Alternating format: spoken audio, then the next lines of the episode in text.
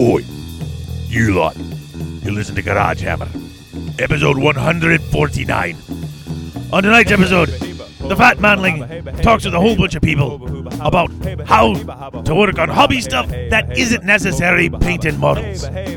Because sometimes you just focus on painting your models and you may need a break to do something else. Or maybe that's all you're doing and your hobby table or your gaming table or your terrain or something like that is lacking and you maybe need to work on that. So he's going to focus on that. Of course, he did spend half of the first part of the show talking about painting models, so it's not really about not painting models, but he's kind of a confused fat manling. So, you know, just give him a break. He's not all that bright, is he? No, he's really not. It's just, it's kind of pathetic. Shut it! I'm listening to me show. Welcome to the garage, you tools. For the next few hours, I'll be doing the best I can to share with you my love of tabletop wargaming and probably some of my various other fandoms. Bringing you photography, gaming tables, and new and used scenarios. I'm David Wytek, and with me, as usual, at the top of the show is Lindsay, the Canadian albino hockey puck. Um, last episode, Lindsay helped me with the show sponsors, and I'm not going to have her do that again this episode because a lot of people got confused. They couldn't hear her.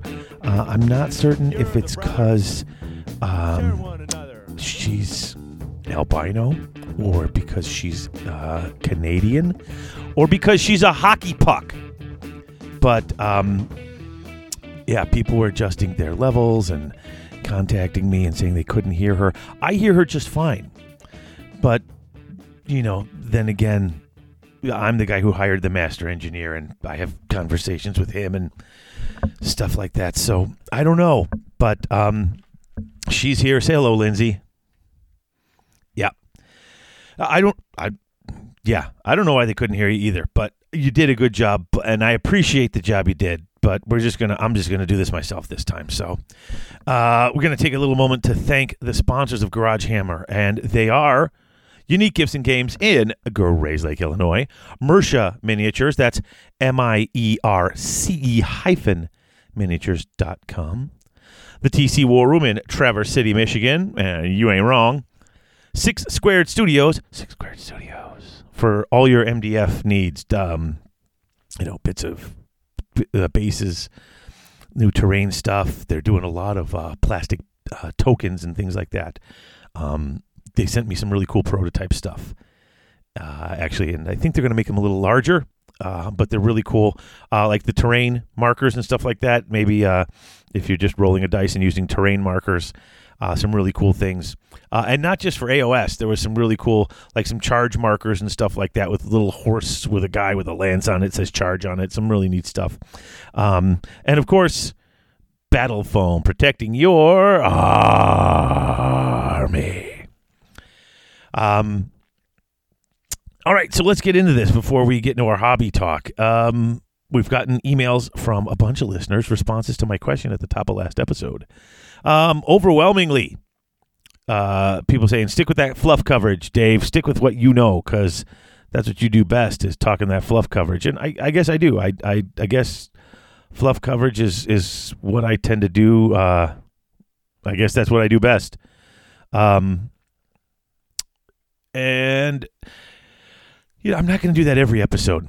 Um, there's other things I'd like to cover. Um, you know, I, I may not cover strategy as well as the guys from, uh, you know, Face Hammer or the guys from uh, Bravery One. You know, um, um, but you know, I do like to talk about that at times too. Um, so I'm going to do a little bit of everything.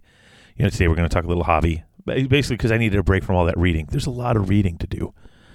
Um, uh, but considering I got at least a half a dozen books I haven't scratched yet, and all the books I'm still you know trying to cover and review, that is not fluff coverage is not going to be be a problem.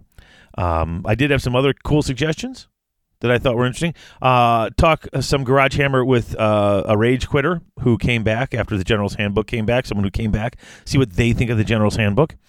Uh, maybe talk AOS with a new player who came over from 40k. There's apparently a bunch of players coming over from 40k. and it might be interesting to get their take on the whole AOS thing from a from a position of a 40k player. Um, also, I got a couple of people who asked for some of those live games. Um, you know, where we just sort of play it out live on the table and sort of describe it to you and throw in some pictures and stuff. Um, may do that. May do that. May link that in with some YouTube videos, which we're going to get to in a minute. We're going to maybe start doing some of that too.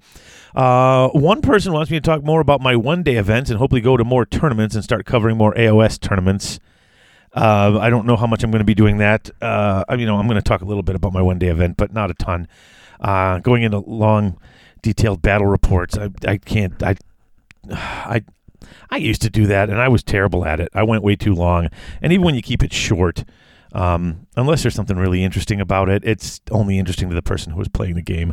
That's my opinion, you know, and I could be wrong, and I often am, but you know, whatever. Uh, you know, that it is what it is. So, uh, what else? I did get a couple of emails like just like today or just last night.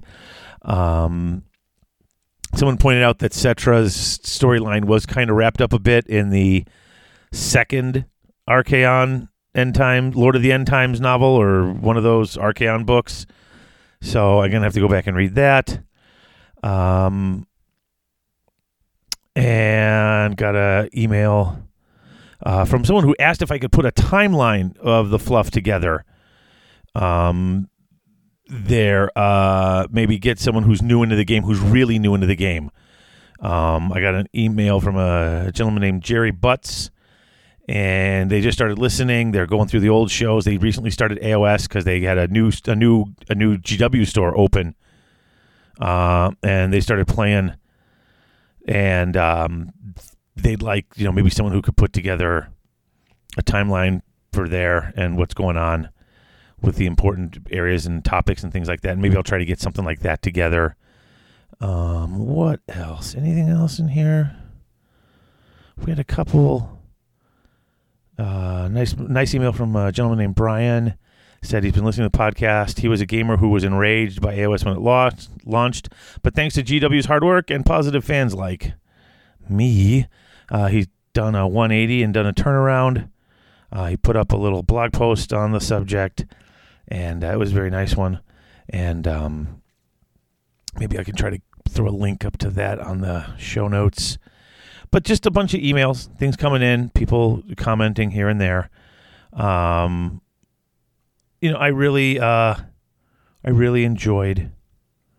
Uh, a couple of people re- replied when we talked about balance of power, not wanting to see uh, Chaos Eternals or Stormcast uh, Chaos things. Um, just some interesting stuff. But lots of response emails. Um, haven't gotten any voicemails lately as of this recording. And if you did want to call and leave me a voicemail, you can call 1 757 GH Show 6. That's 1 757 GH Show 6. International callers in most countries dial 00, then 1 757 GH Show 6.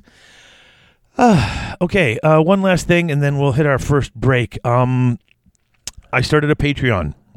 I did, and it is up and running. Um, and I've gotten quite a response to it. I am uh, I am humbled and amazed and thankful but I did start a Patreon, and you can find that at patreon.com. That's P A T R E O N dot com slash garage hammer. Uh, or backslash garage hammer, whatever the heck it is. You know what it, you know what that looks like. You've typed in the URL before. You're not stupid. Um, so, and there's some people to thank at the end of the show for this and things like that. Um, you can find out all the info at patreon.com slash garage hammer. Um, but the first couple of days have been a huge success. I set four major goals.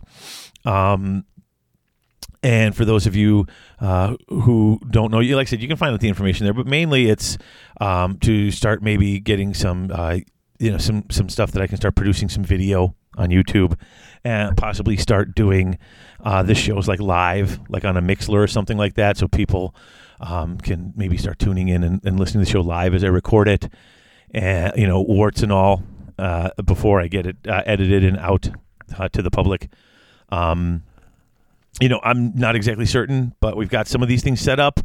Uh, these are the goals that I'm setting up, um, and we've already hit the first two, thanks to so many wonderful, uh, wonderful listeners who who jumped right in as soon as I announced it on the Facebook page and on on my Twitter account.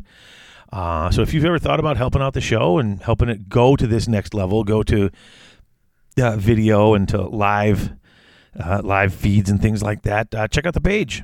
Um, see what I've got planned and what's going on there. And if you want to throw in some support, that's cool. Um, I've got some cool little uh, bonuses and rewards set up for people who support the show. Um, it's set up at a per episode level. So that would be like whatever you pledge would, would be double because it would be twice a month.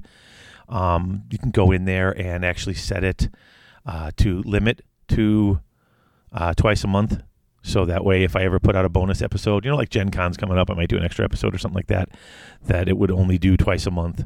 So if there was any ever any extras, it would you wouldn't suddenly be like, "What is this triple charge? It only should be double what I applied for." Um, but it's it's pretty cool. It's a pretty cool thing, and people have been really really supportive. Um, you know, I mean, I, it was the listeners who suggested it, and and uh, and I did it, and um, I'm really thankful. This is going to really help make sure that I can kind of take this. Uh, take the show forward into the future. This has really sort of set the show where I can now keep doing it. If it keeps up like this and people keep, you know, doing this, it's it's kind of cool. I know I'm rambling a little bit, but uh, the idea that it uh, trying to move to a fan supported base um, is is a really kind of a cool idea, and I like it. So uh, I just want to say thank you again, everybody, and I will be thanking a little, uh, do some thanks at the end of the show. I've got a few people in particular I wanted to uh, to thank, so I'll come back to that at the end of the show. Right now, we're going to take a quick break. As we always do. And when we come back, uh, news and rumors and the toolbox brought to you by of course, Orc Superstore. Chaos Orc Superstore. Chaos Orc Superstore. Chaos Orc Superstore. Chaos Orc Superstore.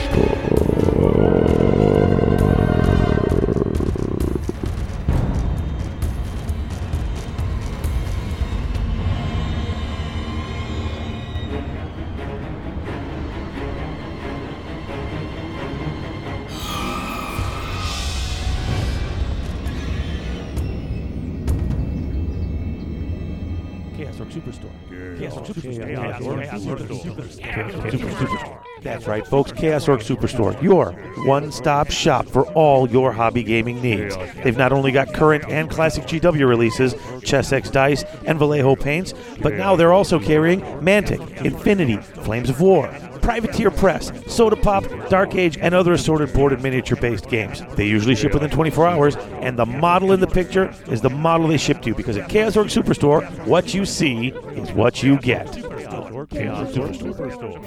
Chaos Orc Superstore.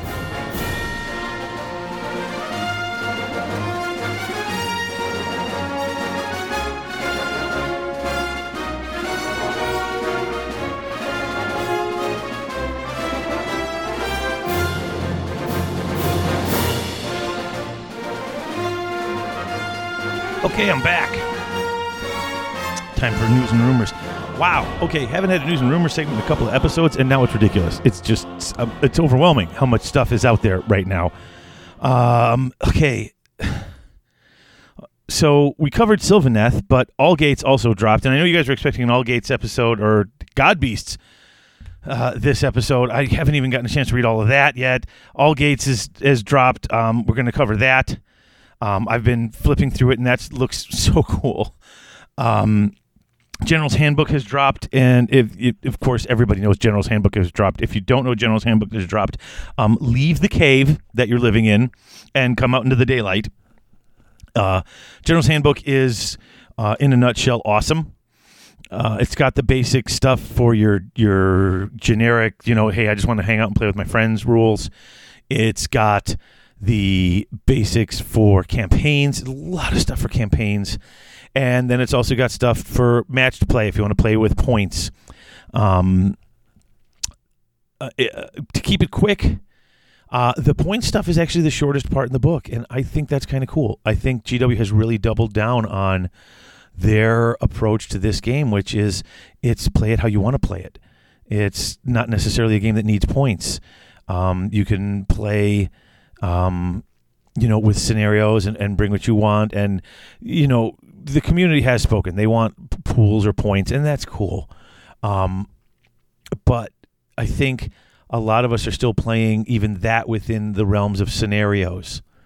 Um, I don't play just bring points anymore. Um, even at my my two tournaments, I know at Adepticon, it's bring points and then there's scenarios. Um, there's scoring units. Only certain types of units are scoring. There's secondary and tertiary objectives. Um, there, there's no there is no more straight up battle lines anymore. Um, it's like battle line is dead, and and I don't I don't have a problem with that. Um, I don't mind points for the illusion that we're bringing all the same, you know, averaging about the same stuff. Um, but I, I think that the scenario play is really where this game shines. And I, I like that the points are there for the people who want them. And I think it's making a lot of people relook at the game. But I think it's also it's obvious from reading this book where the focus is and it's like okay here's your points um, but even that you really want to take it into this realm of stories and scenarios and and and games that are uh, unfolding stories and not just you stand there and I stand here and we Rochambeau until there's nobody left on one side. Uh, it's it's it's just it's good. It's pretty good. Um, it's got flaws. Um, it's got a couple of rules that I looked at and said, "Hmm, no, I don't like that rule." Cool thing about it is I've looked at it and I know a couple of people have agreed with me. Um, I know when I run a tournament, I will change some of those rules. I know that when Alex Gonzalez runs his tournament, he's already said he's changing those rules. Herner, who runs Holy Wars, who's going to be on the show later, Steve Herner, he's going to change some of those rules because this whole, I mean, AOS is such a sandbox of here's here's here's a really thin set of rules. Play it how you want to play it, and this General's Handbook it does the same thing. All right, here's your points and here's your rules, and if you don't like it, then make it how you want it to be. Just fix it because you know they, they they don't mind. It's it's you know buy our models and have fun with them how you want to have fun with them. It's it's it's it's it's the best thing. It's the best thing and the worst thing, I guess, in ways. Um, you know, it's it's sort of like here's the stuff, and you know, there's no they're they're not going to tell you you're having wrong fun. You know, here's here's our stuff. This is how we set it up, and if you don't like it, feel free to change it. Go ahead. We've got no beef with your changing it because if if that's if what we gave you isn't fun for you, we want you to have fun with our stuff. So make it fun. Make it fun for you. And uh, so I like that about the General's Handbook. Uh, Bonesplitterz has dropped. Um, that's pretty cool. Uh, Games Workshop was kind enough to uh, send me um, some more some books to review. I've got the Bonesplitterz, which I have to review. I literally mine showed up like right after Ben Curry released his, so um, I'm not going to be as quick on the draw as Ben is, but I'm probably going to be more in depth uh, with some of my reviews than other people. At least getting into the fluff and getting in the the, the, the minutia of some of the the stories and the uh, how they how that relates to the um, the War Scrolls because I think the War Scrolls make personally for me the War Scrolls make more sense and are more fun when they relate to the to the fluff. Um, what else? The, okay, this getting started in AOS magazine thing.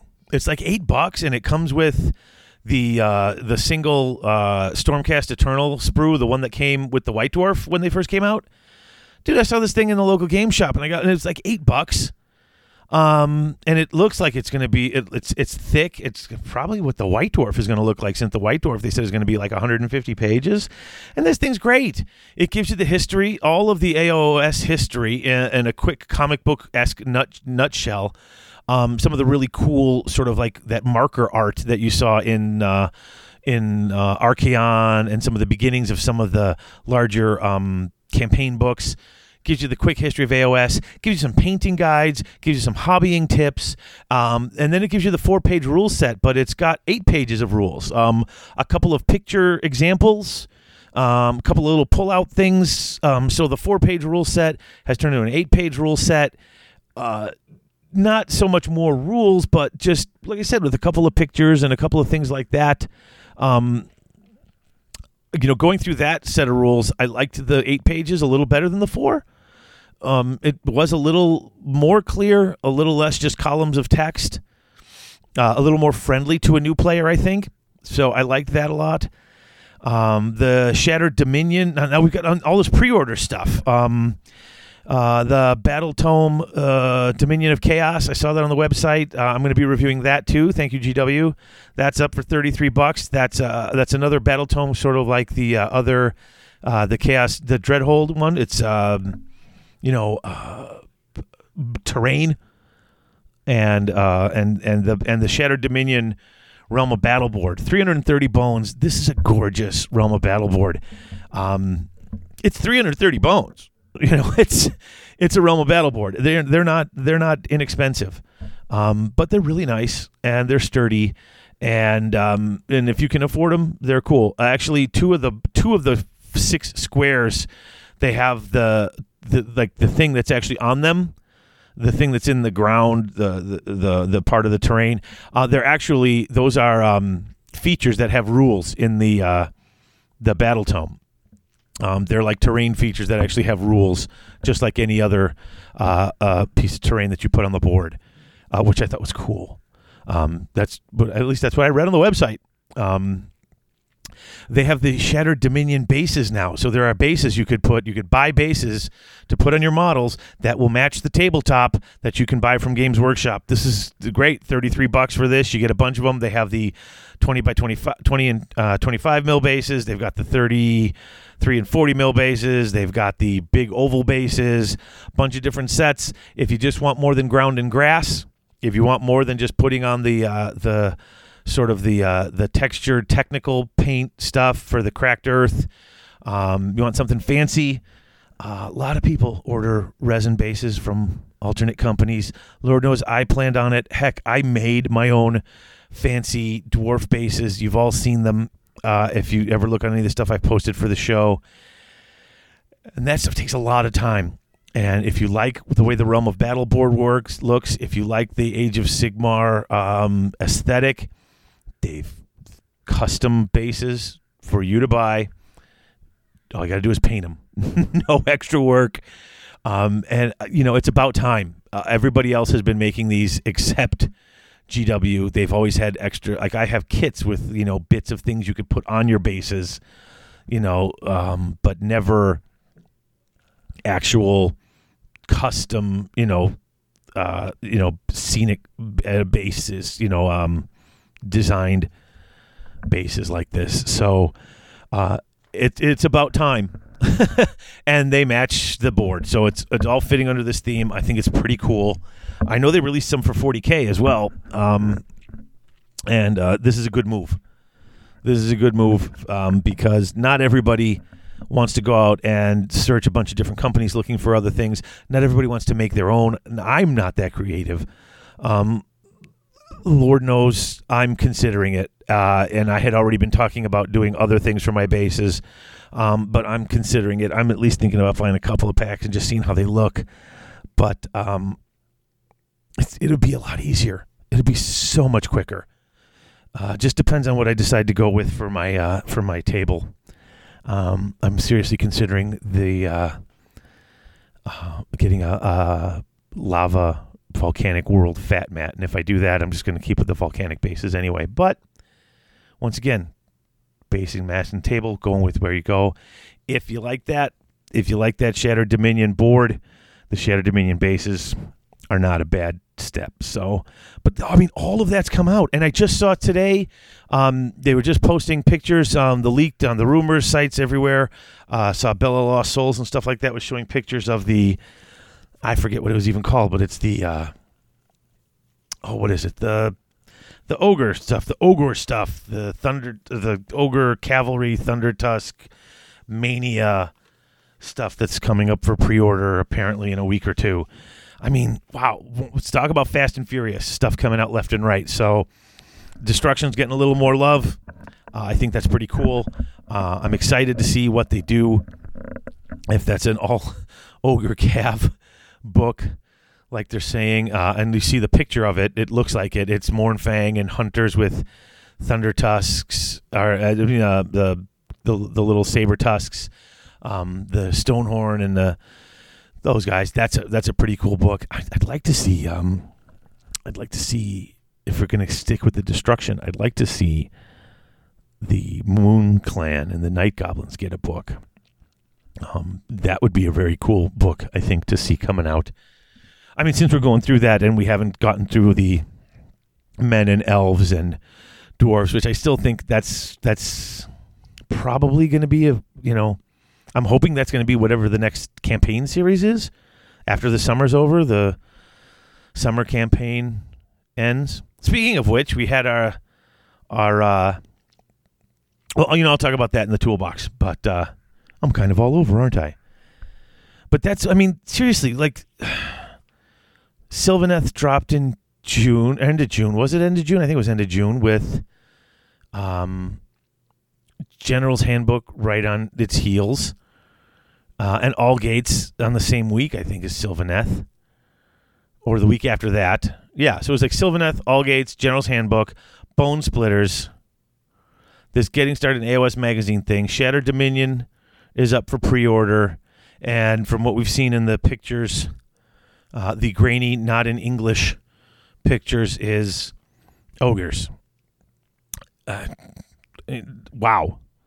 You know, just coming out faster than I can faster than I can read it all. But there's just there's there's something for everyone almost. And you elf people will it'll be here soon. Um it's got to be here soon. There's not much left to do.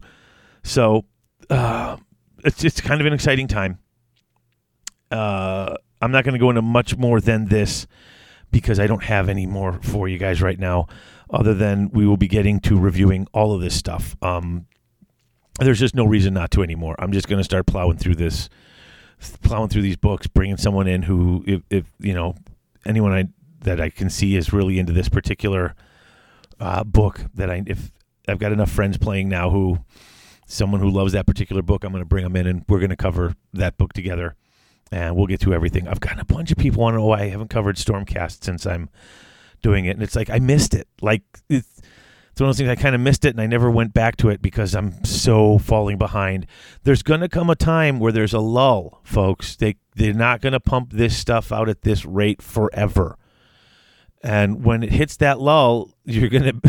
I'm gonna be thankful there's something to fall back on that I missed. Uh, Clan Pestilence book, the the Stormcast Eternals book. Um, these are these are my fallbacks that I sort of missed um, the first time around. So bear with me. Uh, we will get to everything eventually. All right, so uh, let's move on to the toolbox. Toolbox brought to you by Chaos Orc Superstore. What have I been doing? Plugging away on my Stormcast Eternals. I actually posted a picture of them the other day outside of putting the decals on my 33 Liberators and doing the bases, which I'm going to have to pop them off the bases and do that lava basing. I think I'm going to go with the lava basing. I will probably magnetize their feet and magnetize them to the bases um, just because I want to see how that works. I want to see how that goes. Although I may magnetize a, a, a small unit of 10 and see how the magnetizing works. And if it totally doesn't work, then I'm just going to drop the plan. But I want to be able to swap out bases. I think, you know, to match other armies. I don't think I want to do everything I own in the lava bases. But I've had this conversation before. And I don't think I need to have it again. I'm just confused, folks. I'm just confused. I'm I'm not certain where this is going. Um, you know, I mean, when we used to play and we used to play in tournaments, you had to have all this stuff match, and it it, it added, made for a nice aesthetic when it all matched. And so, how am I going to match when I don't know from army to army what's going to look right or what's going to look good or what's going to go with their fluff in their realm? And the Stormcast, you know, they can they fight in any realm. So, you know, but then again, I'm the slowest painter on the planet. I'm so slow. I was supposed to have this entire Stormcast army done by the end of summer, and I've got like three weeks left, and I'm halfway done with it. And considering I was a quarter of the way done with it at the beginning of summer, I stink. Um, and and darn you, Duncan, for putting up a video that makes it look so quick to paint these things. But um, I'm pleased with how they turned out, at least. I will be moving along to another unit uh, probably tonight. After I uh, after I edit and post this, I will move on to another unit tonight, and um, and then again tomorrow. Tomorrow morning, I'm going to be priming the ogres that uh, I haven't primed yet, and Kira is going to start painting along with me. So that'll do some. I will have someone here in the house with me who wants to paint, who will be pushing me to get more painting done. But uh, yeah, my summer of painting and getting this entire army done was an utter failure. Although I have gotten more work done this summer than I have during the almost the entire school year, with the exception of Christmas break. Um, but that's neither here nor there. I don't expect this school year to be nearly as bad. Last school year was awful. It was awful. It was an awful school year. Now that it's done, can I say that? Can I just take a moment here to talk about my personal life? Last school year was awful. I had awful classes. The students weren't that bad but I had I just had I had uh, classes I'd never taught before, a bunch of different classes, classes I would oh, it was awful. Uh, this year promises to be much better, so there'll be more painting going on. Plus, uh, with the Patreon, I've got uh, Skype paint nights that I've promised to patrons. So there will definitely be painting going on because I owe people. Um, but here we go. Let's see. Modeling. So plugging away on these Stormcast. And um, I finished these Liberators. And like I said, that's 33 out of a 75 model army. So it's literally about almost halfway done. Um, um, I don't know if I'm not doing this technique properly, though. You know, I look at, I watch the video and I paint these models. I wanted to talk about this because, like, I'm going to give you an example. So you take the Kantor blue and you paint the shield, okay? And um, then you come in with uh, the the black wash and you put a nice wash over all of the shield and you really get it into the corners like the lip of the gold part on the shield you know underneath between the gold and the blue and around all the edges where the hammer logo is. Make sure the wash gets in there pretty thick and i don't know if i'm supposed to lay the shield down flat when it's done. Oh by the way that's something else i learned. I'm not i'm not putting shields on anymore like you know i, I always i like to you know I, I'm, I'm an impatient person. I like to build models more than i like to paint them i think and uh, I'm an impatient person and wanting to get them and play around with them. I didn't want to just have the shield sitting off to the side, and so I put them on, which made it a pain to paint these models. And I know he paints them fully built on the on the on the video, but like he talks about how the black is supposed to get in on all the edges. Well, I know when I stood it up, but like how did it get underneath that? How did it pool very well underneath the lip between the gold and the blue when gravity would pull it down from there. Like, so I, kind of laying them down, letting it dry a bit, doing a second coat of the black just to make sure it got in there. Then you go back with the Kantor blue and you put blue in and you come up towards the edge, but not to the edge because you don't want to cover up that black wash. And I'm looking at these models and uh, it did either I screwed it up or I don't see. the black wash that much. And maybe it's just it's subtle. Maybe it's more subtle than my 40, you know, 44 year old eyes are, are seeing. Uh, maybe you know it could be me. I mean, there are parts that I know don't look like his as well. I'm not as good of a painter as, his, as he is. Um, and I'm following th- his technique. You know, um, the blue along the edge of the metal shield. You know, the light blue edges on the metal, um, on the on the uh, shoulder pads. You know, taking that Teclis blue and just doing that thin blue light edge, a hard light blue line along the dark blue edge. Um, I look at people who can do subtle transitions where it's a hard blue edge that spreads down and slowly fades into the dark blue. Chris Hughes good at that, and and I know Steve Herner's good at that, and Hastings and all these people that I've played with and that I know who can really just uh, paint really well. You know, Andrea Schwantz got a nice transition in her models too. Um, and I'm not trying to leave anybody out that I know who that I play with, who I know who can paint. Um, you know, I see these guys, you know, they come over from England and their stuff. I mean, I won uh, Chris Tomlin's army, and Tomlin always talks about how his painting is so mediocre, and it's just like levels above mine, and the the, smooth transitions I just don't have, and. But I was like, you know what? I'm not even worried about it. I'm just going to paint it like they painted on the guide, which is the hard transitions. Um, it's it seems to be a staple of the GW paint uh, uh, aesthetic now, and and I have no beef with that. Like you know, and I think the models look good. Now they do have, and this was pointed out to me, um, you know, like the leather straps that are in front of the cloth and metal cloth the cloth they got like a loin cloth hanging in front of them and then metal straps on top of that which is a little redundant but okay. And then um like it's that's all hard edged. It's blue with hard edges as well. And you know the hard edge on the metal uh, you know works but it, i guess on the leather it should be a little more subtle. That was pointed out to me. Um, and uh, i don't know how to do that. Like and when it was pointed out to me I'm like you're absolutely right. You are 100% right. I'm like i'm honestly though i'm just following the steps on the video because i'm not good with this. Like i don't know how to choose good colors for things. Like i know what i like and that's it. Uh, but I'm not I'm not really good with this, and so following in the video and kind of learning okay these kind of colors go together and watching how they pick their colors. And he doesn't say how he picks it but kind of seeing what he picks to go together where he chooses his shades with what colors. I'm trying to learn that stuff. Um i guess that's my next step is i want to go with these transitions because i look at the models and i'm like wow i don't there's some parts on it that i just kind of tilt my head a bit and look at it and go that's not quite there you know and it doesn't quite look like it looks in the video either but it's just like there was like 24 or 25 steps on this. Like i don't care what you tell me i did the screamer pink on the on the handles and then i went and i did the wash and it went into the cracks but the cracks are kind of subtle so it wasn't super in the cracks and then it says okay now go over it again with screamer pink over the top. No difference. Don't care what you tell me didn't look any different I actually went and lightened up my screamer pink with a lighter color, with a pale, like with a, with with some of the tans, and then went over there very lightly, very lightly, just to try to get a little highlight difference in transition. Went off of what I was reading because I could not get it to do what it did in what it said in the video, and it just looked like solid pink.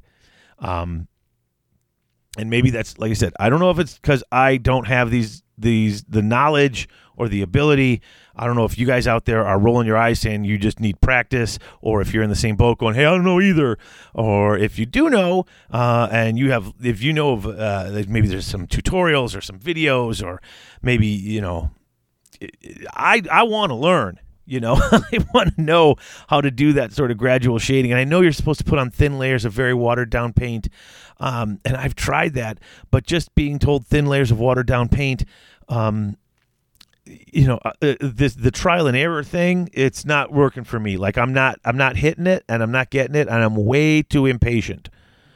Um, I need to at least see one time, see how it works, um, just to see it, to have an idea and it's just it's it's it's it's uh, uh, it's it's like wearing the steering wheel of a boat on the front of your pants. It's just driving me nuts. It's going crazy.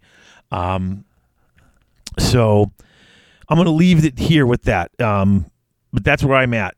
Uh, I just I'm not certain if I did something wrong or if I'm not getting something or if I missed a step or two. But I'm, I, they look good. Don't get me wrong. I like them these are really these I think are at the very least tabletop standard. I mean, for a model that looks like it's got three colors on it, blue, gold, and white, there are 24 steps on there, and there's something like 16 or I think I use like 16 different colors.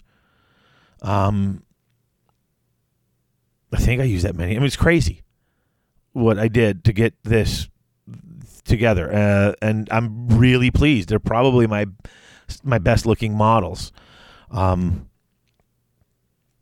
but by the same token, still want it to get better. So I'm going to keep working on it. And you'll hear about more, and I'll keep posting more uh, as I as I get farther. Uh, let's move into gaming and let's wrap up the toolbox. We can take a, another quick break here and get back to the meat of the show. Uh, gaming. Uh, I just wrapped up my second one day AOS event. Lots of fun. Um, thank you to everyone who came. Uh, thank you to everyone who sent out uh, prize support. I got some prize support, um, not only from you know from the store that got this the prize support from from Games Workshop, um, but uh, we also got uh, stuff sent to us from outside from people who wanted to help and make sure that it was tip top. Um, it was. We in fact we got enough prize support sent from a bunch of places that uh, you know I was able to use the money from the entrance fees to buy lunch. So you know everyone signed up and, and for ten bucks we, we got you know free free pop and and and pizza and um, you know everyone got, everyone went home with some garage hammer dice because those were the reroll dice um, and uh, everyone got uh, Six Squared Studios sent everyone a uh, rangefinder, uh, garage hammer rangefinder. So everyone got went home with one of those, and then we had some um, other cool uh, send home um, stuff. The price port. Now, I did want to give one shout. So I got sent uh, a bunch of stuff to give for some price support. In fact, enough stuff that I'm going to have price support for the next one day event that we have. Um, and all they asked was that I plug um, their little painting service, uh, and it's uh, Dr. Bear's Painting and Repair. So, um, little quick shout out to Dr. Bear's Painting and Repair, and you can find them on Facebook. Uh, Facebook.com slash Dr. Bear Painting. One word D R B E A R Painting. Um, you can see them there. They do commission work. They do painting. They do apparently fixing up on models and stuff like that. Uh, they do pretty good work from what I've seen on their website uh, and their pages. So please check them out. They asked if I, you know, if I would give them a shout out, uh, and they didn't ask until after they sent all this stuff. So it wasn't like I'll send you the stuff if you promote it. It was like after they were really nice. I said, "Hey, is there anything I can do?" And they said, eh, "You know, if you mention my paint service, that'd be cool." So there you go. Facebook.com slash Dr. Bear Painting. D R B E A R Painting. Um, I wanted to mention the uh, the one day event because we had a lot of fun there. Um, people came, people played, people had a good time. At least they told me they did, and I don't expect they had any reason to lie. Um, now we did. It was a cool thing. Oops, sorry, dropped something there. Um, we did sell out. We had a waiting list, and then uh, at the last minute, we had a few people who couldn't make it. So we had 10 people out of the 12 possible seats filled up, which is cool because that gave me a little extra room to operate. Uh, UGG is a bit of a tiny place. Uh, we had three scenarios that we ran, and I just want to talk really shortly uh, about the scenarios because I thought they were pretty cool. Now, the first two were from uh, the South Coast GT. Uh, I took them from the South Coast GT. We ran a modified South Coast GT set of rules, uh, similar to what uh, they ran at Bits and what they'll probably be running. Uh, Alex will be running at his next event. we ran the Winds of Death, which is basically you know there's six objectives, um, and at the end of every battle round, you get a point for every objective you're holding and at the end of the five rounds, whoever is holding the most, whoever has the most points, wins the primary objective. Uh, the second one, Fire and Brimstone, was, um, dude, I totally forget what this scenario was, and I ran it. But this one, people liked this one as well. This was, uh, oh, this was an Aqshy, and oh yeah, this is the, you. This was table quarters, holding the table quarters with the scoring units. Heroes did not count as scoring units, so you had to have unit units. Whoever had the most uh, most uh, scoring units in each quarter scored of uh, got a victory point, and at the end of each uh, battle round, and then at the end of five battle rounds, most victory points got the major objective. Um, but the terrain pieces had special rules, like you couldn't see over through them because there was all this ash and smoke because it was in the realm of fire. And um, then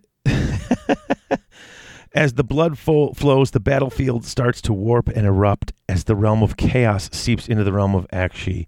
Roll a dice for each terrain piece at the start of each battle round. On a roll of one, it erupts, and every unit touching it takes d6 mortal wounds.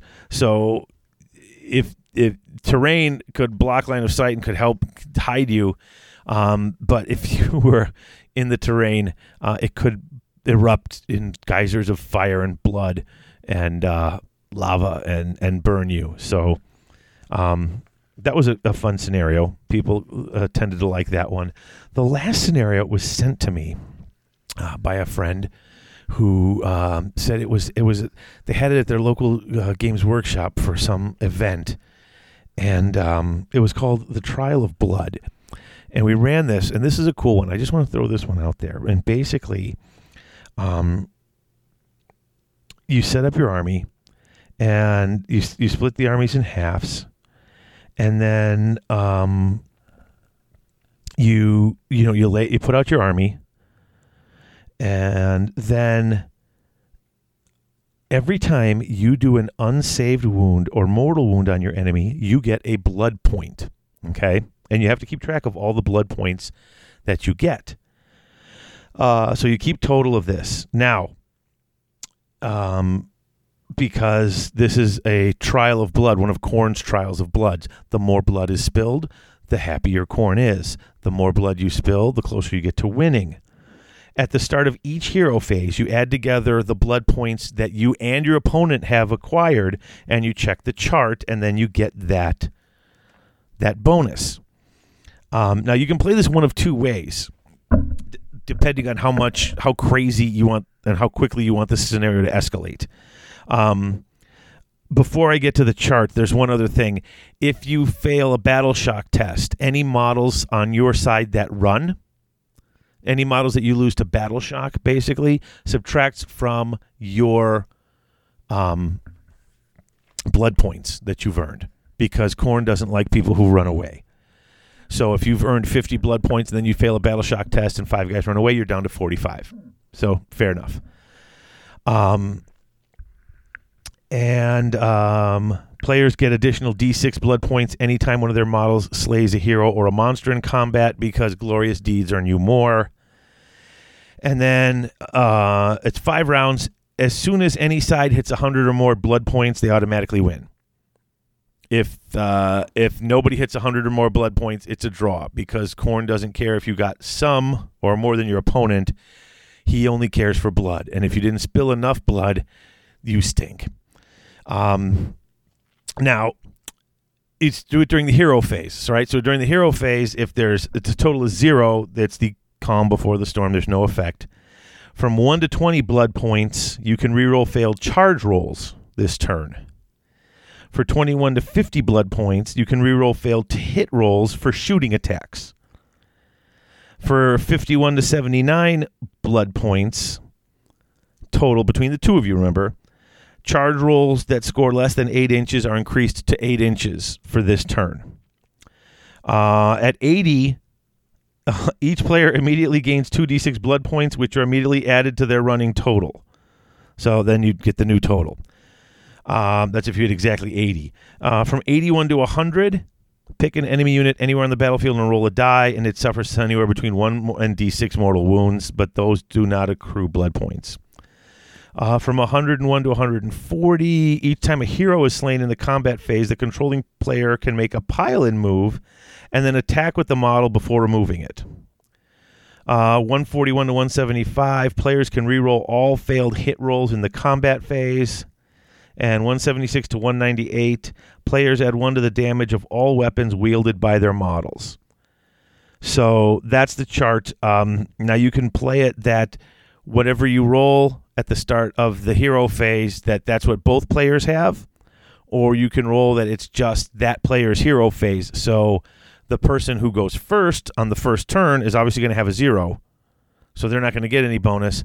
By the start of the second player's turn, there may be some some few uh, casualties, which would then get, allow them to hit something on this chart, which would probably be the reroll fail charge rolls to get into battle quicker. And then you're not always having the same bonus. uh, you can do it either way. Basically, everybody gets the same. Um, so that way, and, and if everybody's getting the bonus, then you know the violence can get a little better once you get up to the second and third levels of blood, or you can play it just just what you're just you get that, and then the bonuses are changing, and then you got to decide when you win the roll whether or not you want to go first or second. Um, you can also decide whether or not you want to make it cumulative. Uh, that says nothing about it being cumulative. I suppose if you really wanted the game to pick up the pace, you could make it cumulative. Um, we never assumed it was cumulative since re-rolling failed charge rolls, and then charge rolls that score less than eight or increase to eight seemed, you know, almost redundant. Um, but maybe not. Um, but then the flaming bronze skull, you know, that wouldn't that would only be a one time. Obviously, the auspicious sign would be one time, so we never thought it was cumulative. But uh, that led to that led to a lot of fighting. There was no sitting back in a corner or playing. This was that was blood for the blood god. That was just move it forward and kill. That was a fun game. We had a really good time with that. So um, that was the game. We had uh, that was the the three scenarios. Um, congrats to Alex Gonzalez who took uh, best overall, Robert Reed who got best general, and John Winger who um, took uh, best sports. And thank you to everybody else who came. We had people coming from as far as Indianapolis um, to come in for the day and play. We all, like I said, we all had a really good time. It was it was a ton of fun. Thank you so much to Steve Herner for bringing his beautiful tables and terrain. Uh, brought six tables worth of tables and terrain, the Holy Wars tables. Um, made made so much. It's so much fun to play on really nice tables. It's really nice terrain. Also, thank you to Alex and John um, because I, I I just thought that Steve was bringing tables because UGG doesn't have six really good six by four tables. Um, we just never have needed them up till this point. Um, a lot of four by four tables for Warmachine and, and Infinity, and uh, so they were bringing the tables, and, and uh, Alex and John packed up six tables worth of terrain, um, you know, from the Adepticon slash Bits terrain. Uh, and they lugged all that over there and then found out they didn't need to pack it all and lug it all over there. So thanks to them for doing that as well. Um, but it was a great time, and we will be doing it again, um, hopefully in September. Um, not certain exactly when. Got to check what other tournaments are going on and what what's available. But we'll definitely be doing it again. It'll be another 12 person, three rounds, one day on a Saturday. And uh, if you're in the neighborhood and you can make it, we would love to see you there because it is a really good time. Um, and eventually, we're going to start uh, throwing in some painting scores with it. Um, I don't know if we're going to make it mandatory yet because we still got a lot of people who are uh, new and are just getting in, their feet wet in it. Uh, and I don't know if I'll make it mandatory, but I may make it. Um, you know, if you want to get prizes, then uh, then painted will be required for prizes. I think that's what I'm going to start doing soon.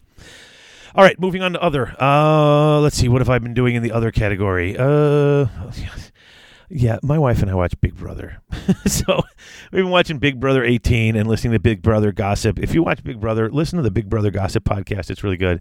Uh, if you see Cinema Sins on uh, YouTube, it's really good. I've been watching some of that and listening to the Sincast, which comes on every Monday. Uh, three guys who used to work in a movie theater and love movies and talk about movies, and that show is fantastic. As is Hello from the Magic Tavern. Um, if you haven't heard that, that airs here in Chicago or records here in Chicago.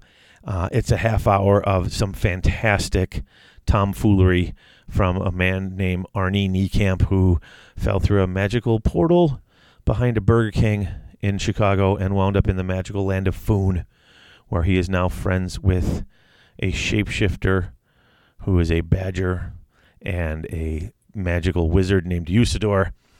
And they sit around and they interview the people in the land of Foon from the Vermilion Minotaur Tavern in the land of Foon in the town of Hog's Face. Uh, it's really good.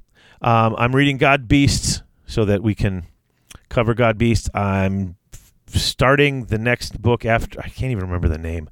It's the second Dark Angels book after Tales of Heresy because Greg Dan and I are actually recording the Tales of Heresy episode for After Ullanor, and I'm reading the next book for After Ullanor. That's right, folks. As we speak, we've recorded the first two stories for After Ullanor. uh, for the short story book uh, Tales of Heresy, and we will be recording um, the next the, the the last five short stories over the next couple of nights and putting them out over the next well however many nights it takes us to record and putting them out. So that's right after Ullanor recordings are back too. So I'm a busy man. Uh, and that's it. All right, break. That's been a long segment, but I got sidetracked talking about my painting. But you know, I've got concerns, and um, I'm airing them to you. And I would love your feedback. You can go and talk on the forum thread on the forums, um, garagehammer.net slash forum, or there will be a thread for this show up on uh, tga.community. That's the Grand Alliance, um, because they just have a lot more traffic than Garage Hammer does. Um, I don't know. It makes me a little sad, a little jealous, but it's cool. Um, I can't have everything. uh, and I'm just glad that there's a place. I, I mean, you know, I'm, I'm, starting to wonder if I even need the Garage Hammer forums when they've got TGA going. Uh, and it is that awesome. And Ben has offered me a place to post all my episodes and my episode threads and things like that. But um, there is no place for after Ullanor. So as long as we need that, the the Garage Hammer forums will stay open at the very least for after Ullanor. So, um, but it'll be in both places, and I'd love to have your opinion on the painting or any suggestions or ideas you have. And um, we're going to come back and we're going to talk a little bit about taking pictures of your models um, and a little bit of quick terrain talk. Um, and then we got a few guests, so we'll be right back.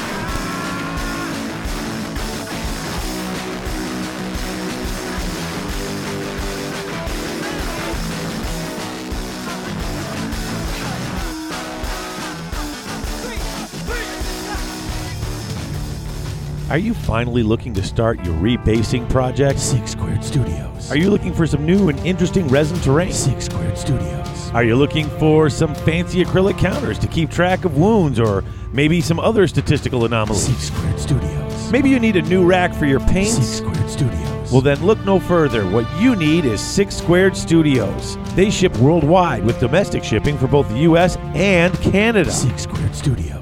That's right, Six Squared Studios. That's the number six, squaredstudios.ca. .ca. When your gaming needs go beyond your basic dice, tape measure, models, and paints, think Six Squared Studios. Six Squared Studios. Now all your base are belong from them.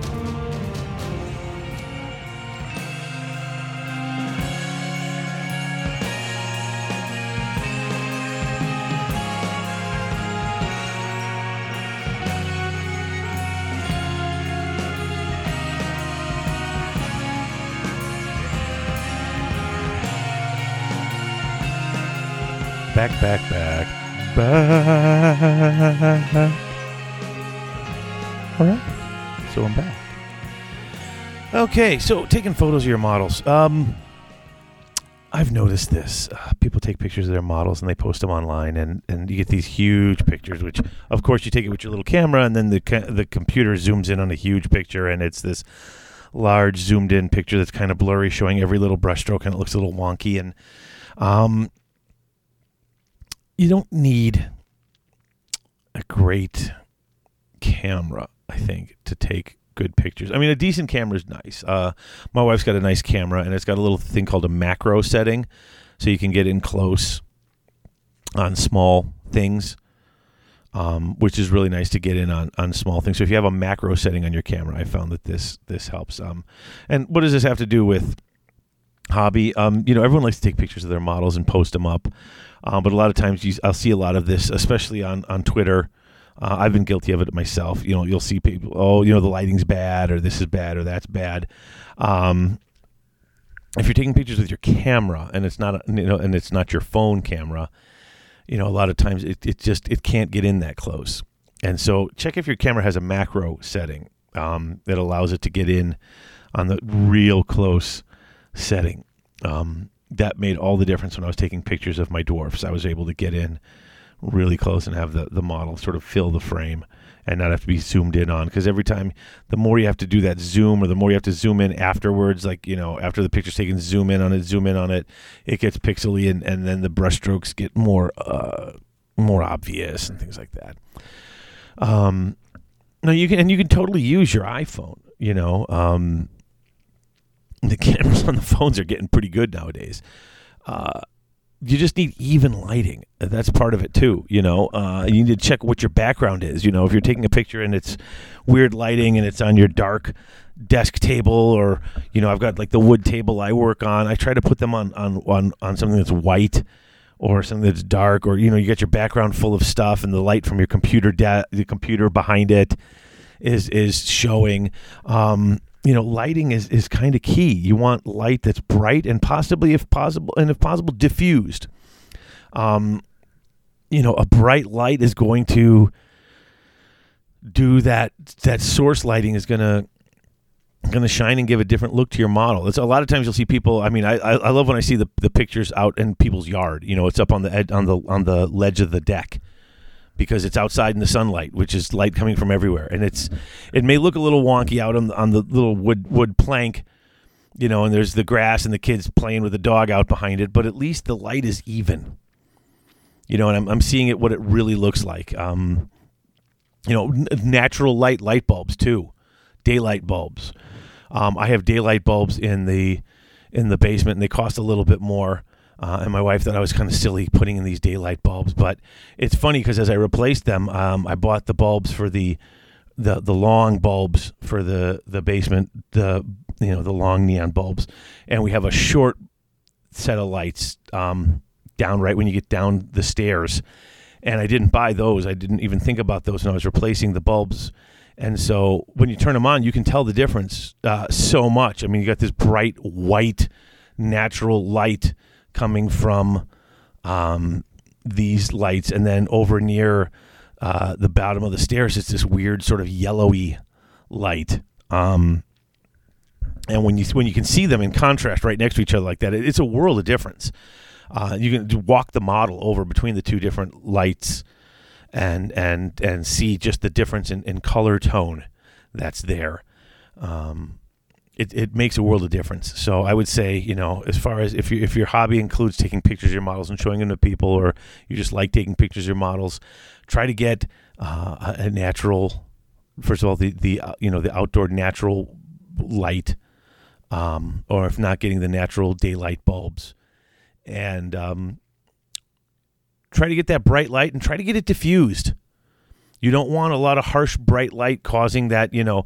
I mean, it's fun to paint if you can paint with the, you know, the direct the the, the directional light. Uh, if you're clever enough to know how to paint that way. But when it really shows up and it's it's washing out one part of your model or it's throwing weird shadows on another part that or it's causing a glare, um, that that's not cool. That kind of can ruin your pictures. Um, another thing is you may want to try to get a little bit of white balance in there which is why it's nice to get a bit of a white board or a white table or a white background um, because it helps with the white balance on your camera. Your cameras are automatically trying to get a white balance.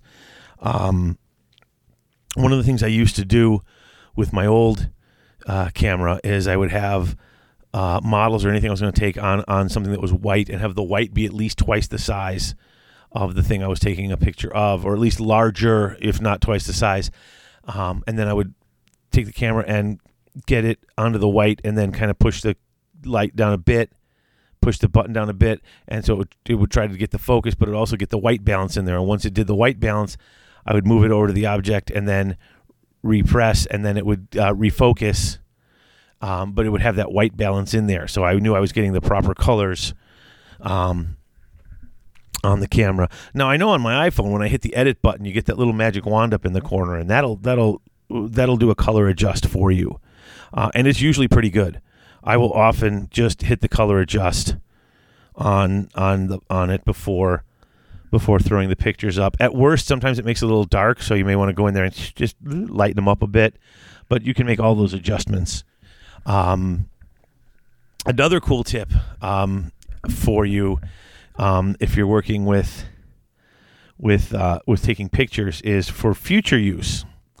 Uh, a lot of times when I take pictures, I'll take a couple of pictures and I'll use one of the copies, and um, especially if the lighting is really good, um, I'll flip them over to black and white.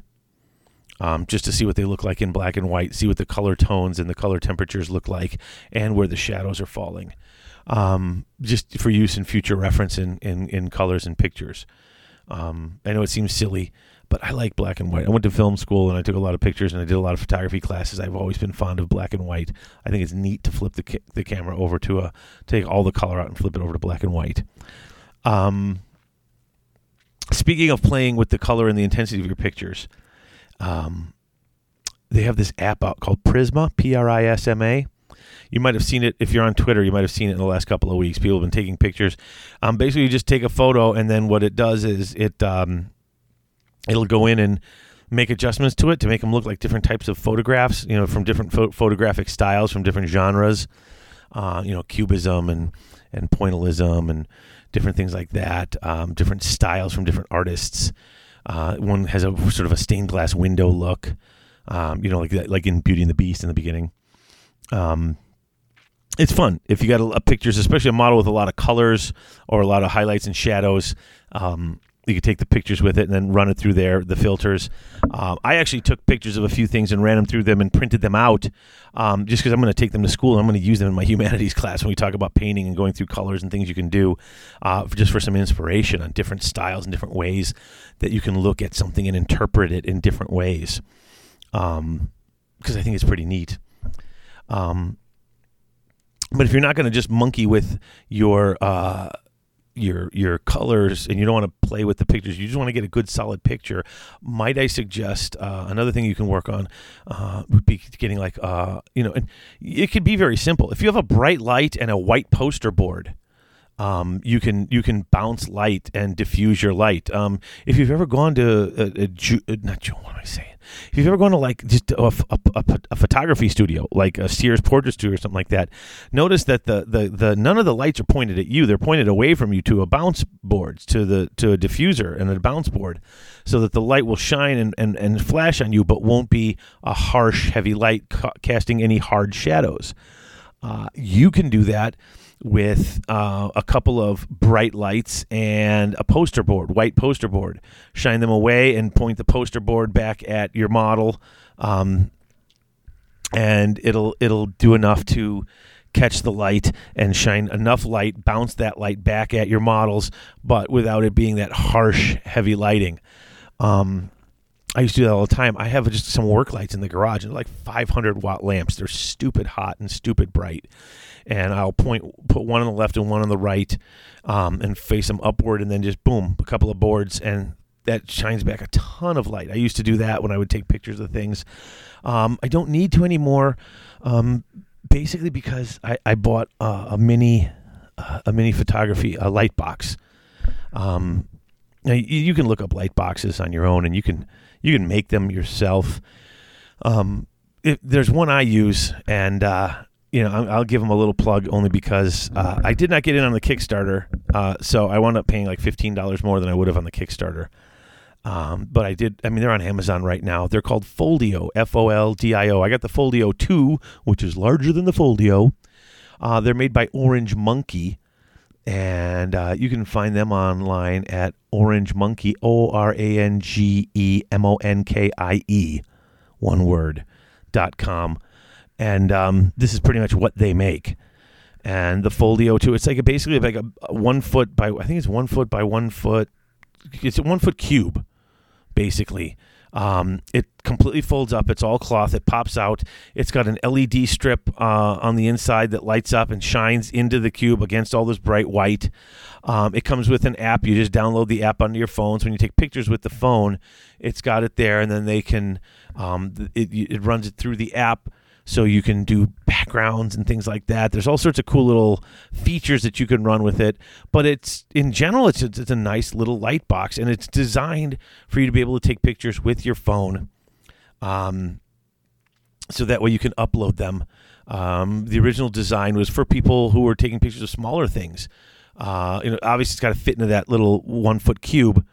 Um, maybe it's a 15 inch cube. I know the Foldio 2 is bigger than the Foldio, so it might be a slightly bigger, but it's the point is you can fit your models in it. Even the bigger ones have have, have fit in these these uh, things. I remember it coming out uh, uh specifically for people who sell stuff on eBay. They want to smell. They sell small things, maybe jewelry and stuff like that. You want to get a good picture of it right on your phone and upload it to your account so you could so you could do it on sales sites and things like that.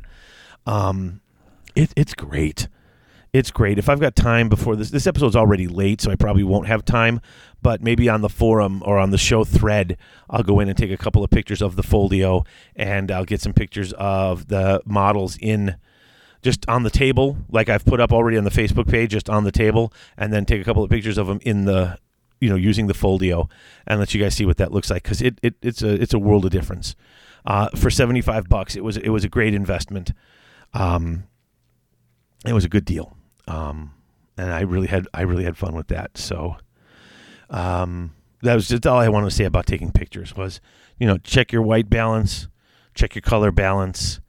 Uh, try to have a white background, a lot of light, and try to diffuse it. You don't want that harsh light coming right on. Um, it, it'll it'll it'll wash out the color. It'll it'll make the colors look funky. Um, and if you're using a camera and you can't get in that close, look if you have a macro setting on your on your camera. Um, that allows it to get in really close and still stay focused.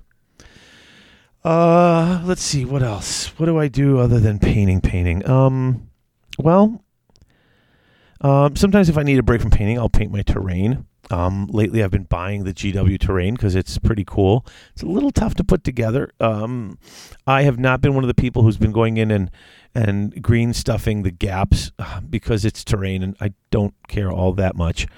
Um, one thing I would suggest is find sort of a color scheme that you want to go with. Um, I went to uh, Hobby Lobby, and they have you know acrylic paint there, and the acrylic paints. Uh, I buy they're called Masters Touch, and I think they're like four ounces. They're literally ten size of a normal paint pot that you'd buy for you know the hobby pots like the GW pots, um, and they're three ninety nine. Uh, I got raw umber and I bought uh, I bought this dark gray, which when it got actually used and thinned out a bit, turned to a lighter blue because um, I added a little bit. It was very dark, and of course you add a little bit of just a touch of white to it to lighten it up in parts because uh, I wanted to do highlights, and it had this weird bluish gray, um, which at first I was like, oh no, it's a blue gray, but once it started getting all over the stone, and then you started adding the highlights to it, it was pretty cool. It still worked. Um, it looks pretty neat and it's it's got its own look and it, all over the stone it's you know it's still gray um but yeah i would say if you're going to start painting terrain uh, especially a lot of this stuff is stone go out and try like i said it was master's touch which i found at hobby lobby uh, it was 399 uh, for a four ounce um, tube and I was able to do like eight or nine pieces of big terrain. I still have some stuff left in the tube, and then the uh, raw umber I bought to do the uh, trees and the ground for the uh, all the Sylvaneth woods that I had. I got like five or six of those. I think I have five of them, and uh, so you know do do the ground on those, and then went back with that blue gray and went over the stones with that, so that the stone and the on the in the stone bits in the ground on my on my uh, forest terrain matched the stone for the buildings, so it was quarried from the same earth that is in that area. Um, it's just it's something you can do. It's a nice break from that. Uh, you can go into building your own terrain. I don't really build my own terrain that much anymore. Um, it is cheaper. It's also a lot more labor intensive. Um, it can look really cool, uh, especially if you just want to make something that's your own, or if you want to make a specific style or a specific thing, and um, you know, they someone doesn't make it. Um, Herner, like I said, he's he's going to be on later. He'll talk. I'm going to have him talk to you about it. He makes some really great stuff, and it's uh, certain materials because uh, I know I tried to cut. You try to cut foam when you're first doing it. You buy that pink foam and you try to cut it all up and make it look like stone, and it never looks like stone. Never looks like stone. Uh, it's colored like stone when you're done painting it, but it never looks like stone. And his does. So he can talk to you about that later. Um, but I tell you what, right now, um, here's what we're gonna do. I'm gonna call. Uh, I'm gonna make a call quick, a Skype call. We have Reece. Um, and if you don't know who Reece is, Reece uh, works over at Frontline Gaming. Um, he's the guy who uh, is in charge. He does like fat mats and stuff like that. Um, a lot of you, if you were at Adepticon, they were selling their fat mats at a deal. Reece is involved very heavily in 40K. Uh, if you listen to 40K podcasts, he's come on a bunch. He's heavily involved with the Nova Open. He does a lot of tournaments out in California. Um, he's very, very, um, he's very involved in the 40K scene um, in in California. Um, and like I said, in, in fact, in the country, he's very involved. Um, but he's also, uh, I didn't realize this. Um, you know, a, a, bunch of my friends were using fat mats because uh, we're going to start talking a little bit about tables next with Herner on the next segment uh, after the next break. And uh, so, you know, I have just a couple of pieces of foam core that I've glued together so that they're really thick and solid so I can put them down on top of a table. And I just roll out I have like a flat piece of like felt mat with grass on it I mean it came pre-done but it's like a grass mat. Um it's basically a piece of gray sort of thick felt with uh, green flock on it that you can buy at a hobby store uh, six foot by four, and I just roll that out and put the terrain on it. It's always been fine, but dude, everybody else's tables are like really nice. I mean, Chris, you has like I think three tables that are like just, I mean, they're solid built table tables that they don't move. They're in his basement. Um, I don't know that they're bolted to the floor, but they're everything short of that. They're big solid tables. They don't move. Um, you know, Grant's got tables made that he's got in his basement that he could take and take apart, but they're big solid tables. And I've got this sort of cheapy thing. I always feel like, ugh and then at Adepticon, everybody had these fat mats they were buying, and I didn't pick one up. And I was looking at the at them online. I'm like, you know, I want to talk to these guys, and so I looked at the I looked at the info, and they hooked me up with Reece, and he said he would come on and talk to us. So uh, I'm going to pause right here just for a second and get him on the line. And he's going to come up and talk to us a little bit about Frontline Gaming. Um, they're the guys who bring you those table war cases, which are pretty cool cases. I know Chris, you has one and talk to you guys about the fat mat um, because if you want a nice mat, a nice table, you know, something to put out as a table to play your games on that you can roll up into a tube and put away later that look great and are sturdy. Dude, these are sweet. Um, they're about a hundred bucks, so it's not as expensive uh, as um, those realm of battle boards. Um, they don't necessarily take up as much space either. Um, they need to go onto another table because they're bendy like mouse pads, but they're really cool. Uh, and I'm definitely uh, I'm think I can't choose between the the grassland and the lava one yet. And once I get out of my stupid inability to choose, I'm to definitely order one up. But let me get Reece here on the line, uh, and um, as soon as I got him on the line. Um, we'll talk to him about the fat mats and get you some info on it. So give me one second and we'll have this underway. Okay, and there we are. Everything's connected, and I am here with Reece Robbins from Frontline Gaming. And if you are a 40K fan, you might have heard him on various and sundry podcasts um, talking about all the stuff he does with 40K. Reece, thank you for coming on the show. Thank you very much for having me. It's a pleasure to be here. And um, so now you, and I didn't even know you were at Frontline Gaming. I actually was on the website looking around at all the fat mats, and I con, you know, I clicked on the contact thing and I called the store and like, oh, you need to talk to Reece. And I was like, wait a minute, the, the, you know, I don't know too many guys named Reece. So yeah. I'm like Reece in California. I'm like, okay. I'm like, yeah. Then then they're like, oh, he's not here right now. He's over. You were you had it wasn't uh, what was it? Uh, you, what was the tur- what were you at this weekend? What tournament were you doing? We were at the ATC, the American Team Championships. Yeah. Um, yeah, this past weekend. Great event, by the way. If anybody uh, has the inclination to go, we, we highly recommend it. So, and I'm assuming you were doing 40K? Yep, my, my team did 40K. That, that's, uh, to my knowledge, that's the only event that they do there. I think they have a, a Kings of War event too, but uh, it's predominantly 40K. So, how'd you guys do, may I ask? We almost won. Uh, we were at the top table in the final round. We lost by one point. Oh. yeah. I mean, I'm not. I'm sorry. I don't mean to laugh, but ah, that that's got to hurt. Yeah, it was really close, but it was it was fun. It was a great. We we had a great time. Uh, the team did well. Uh, so yeah, it was a blast. We we definitely enjoyed it. Yeah, when he told me this, said, "Oh, he's over at the AT," I'm like, "Oh, is that is Reece? You mean the guy who does?" Yeah. So, so uh, Reece, for anyone who doesn't know, um, now you're at Frontline Gaming. Tell them what all is front. You know, besides I already told them we're going to talk about the Fat Mat, but what all is at Frontline Gaming?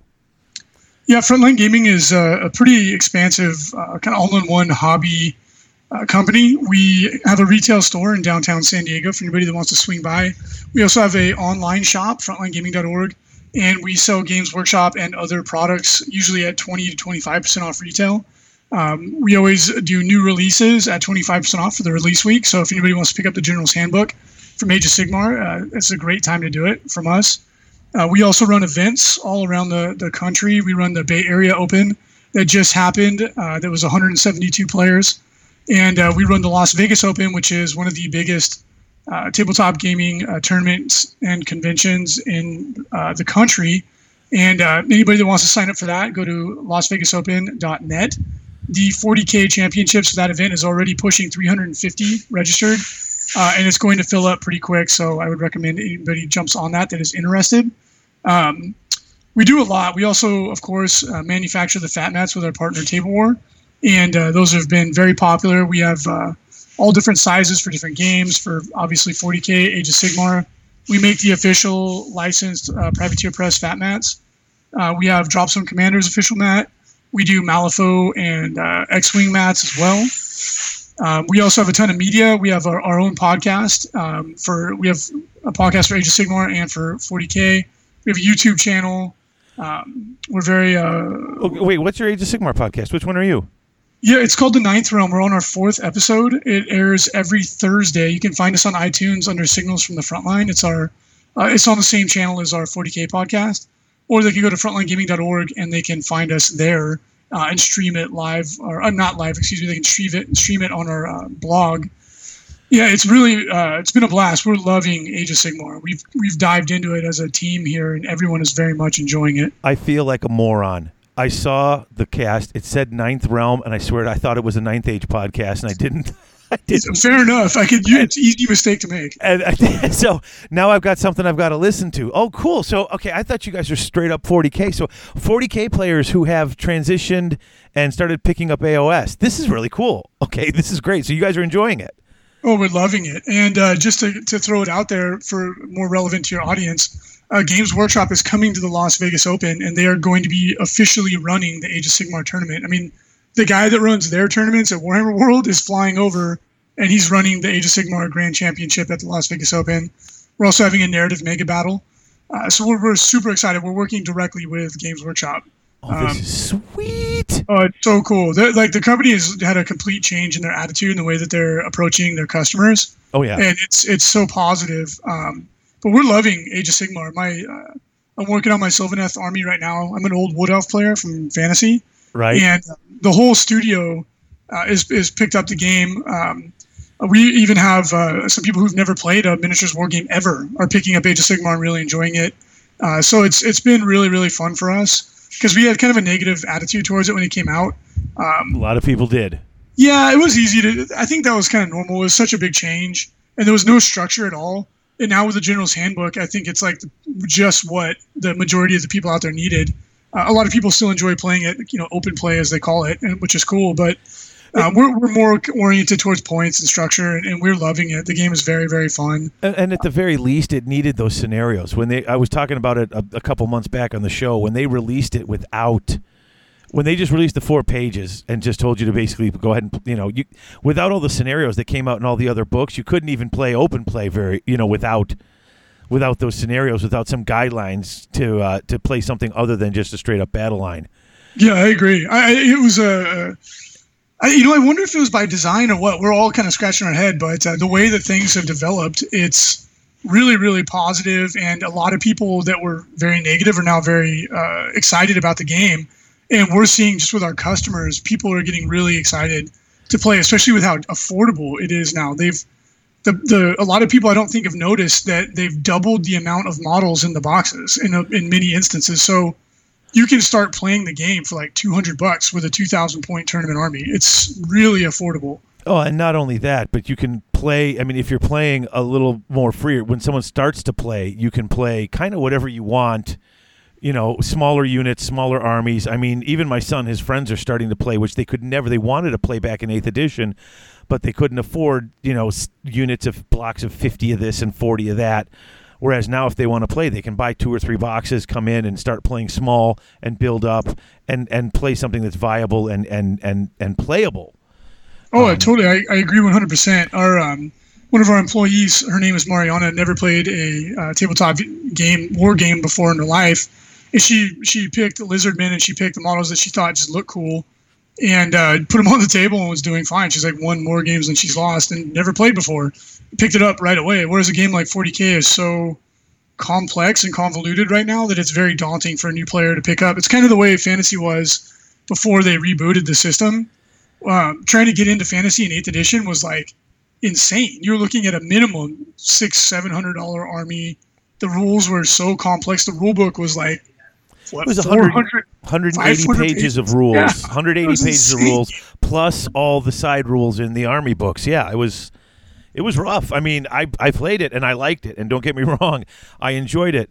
But after a year of playing this, it's like I, I'm I'm I'm I'm so happy with this. It's like I don't need to go back to a 180 page rule book anymore. Yeah, I, I, agree, and we're loving the game now. Everyone's having a ton of fun. Uh, it's so simple. It's easy to pick up. There's a lot of depth to it. When you when you start to get the hang of it, you see the combos. You see how important movement is. It's a really really good game. It just it came out the gates on a bad foot. They kind of stumbled when they got started, but I think that they're recovering yeah. well. They need, in fact, now um, the the little starter box that they're coming out with now comes out with uh, not just the rules but with scenarios yeah. which is what the old thing really missed uh, that's where because nobody knew what to play i mean every yeah. scenario if you read it every almost in fact we only i've only seen i think one scenario now out of all the different books that doesn't say completely ignore the four page rules for victory. Don't do any of the sudden death things. Do this because none of that is like that's, you know, that's just, you don't want to do that. It's not going to work. It's not going to be fun. Yeah, so, no, you, you said it. And the game with a little bit of structure and like in the general's handbook, they made some very sensible, reasonable limitations like no unlimited summoning. You right. can only cast a spell once. And that seriously, those tiny little changes brought so much balance to the game, making shooting units cost a lot more than melee units because they're better. Right. Uh, it was just like these little these little subtle changes, and all of a sudden the game is so much more fun to play. Um, Absolutely. I think it's going to take off. I think it could be bigger than 40k. I really believe that. This is really funny. I just I'm I'm I'm kind of laughing on the inside. Literally, in the earlier part of the show when I was talking in the beginning, I had asked listeners last episode, you know, what kind of stuff they wanted, and one of the suggestions was get some people who rage quit and now that the general's handbook came out see what they think of it. Another suggestion was hey why don't you get some people who play 40k and that might have started playing and i don't really know anybody who plays 40k who started playing fantasy. And it was literally a suggestion i had just mentioned an hour earlier in this show. And That's I had funny. no idea that you played 40 like listeners I had no idea this conversation was going to happen I swear and you're just and so like I just earlier said this is an idea for a topic for a later show and we're having this conversation right now 40k player who's really liking uh, where fantasy's going. Well, they just released their um, you know, the annual report, and one of the things if you read down it's saying, yeah, Age of Sigmar is outselling everything fantasy did in its last last year, year and a half. It's it's start it's it's it's finally it's picked up where it's it's outselling what fantasy was selling.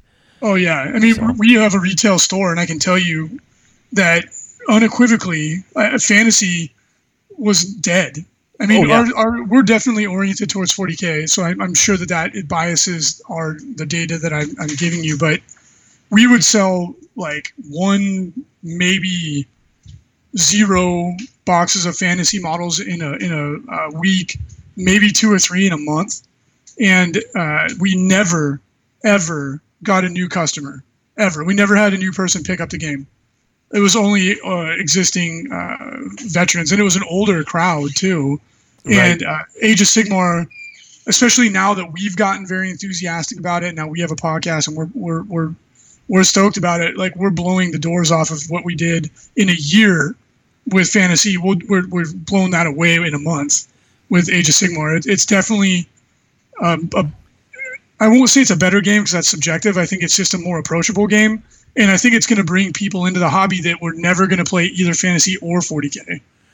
Yeah, no, I'm I'm so excited, and I'm so glad to hear you saying that. That's just really cool.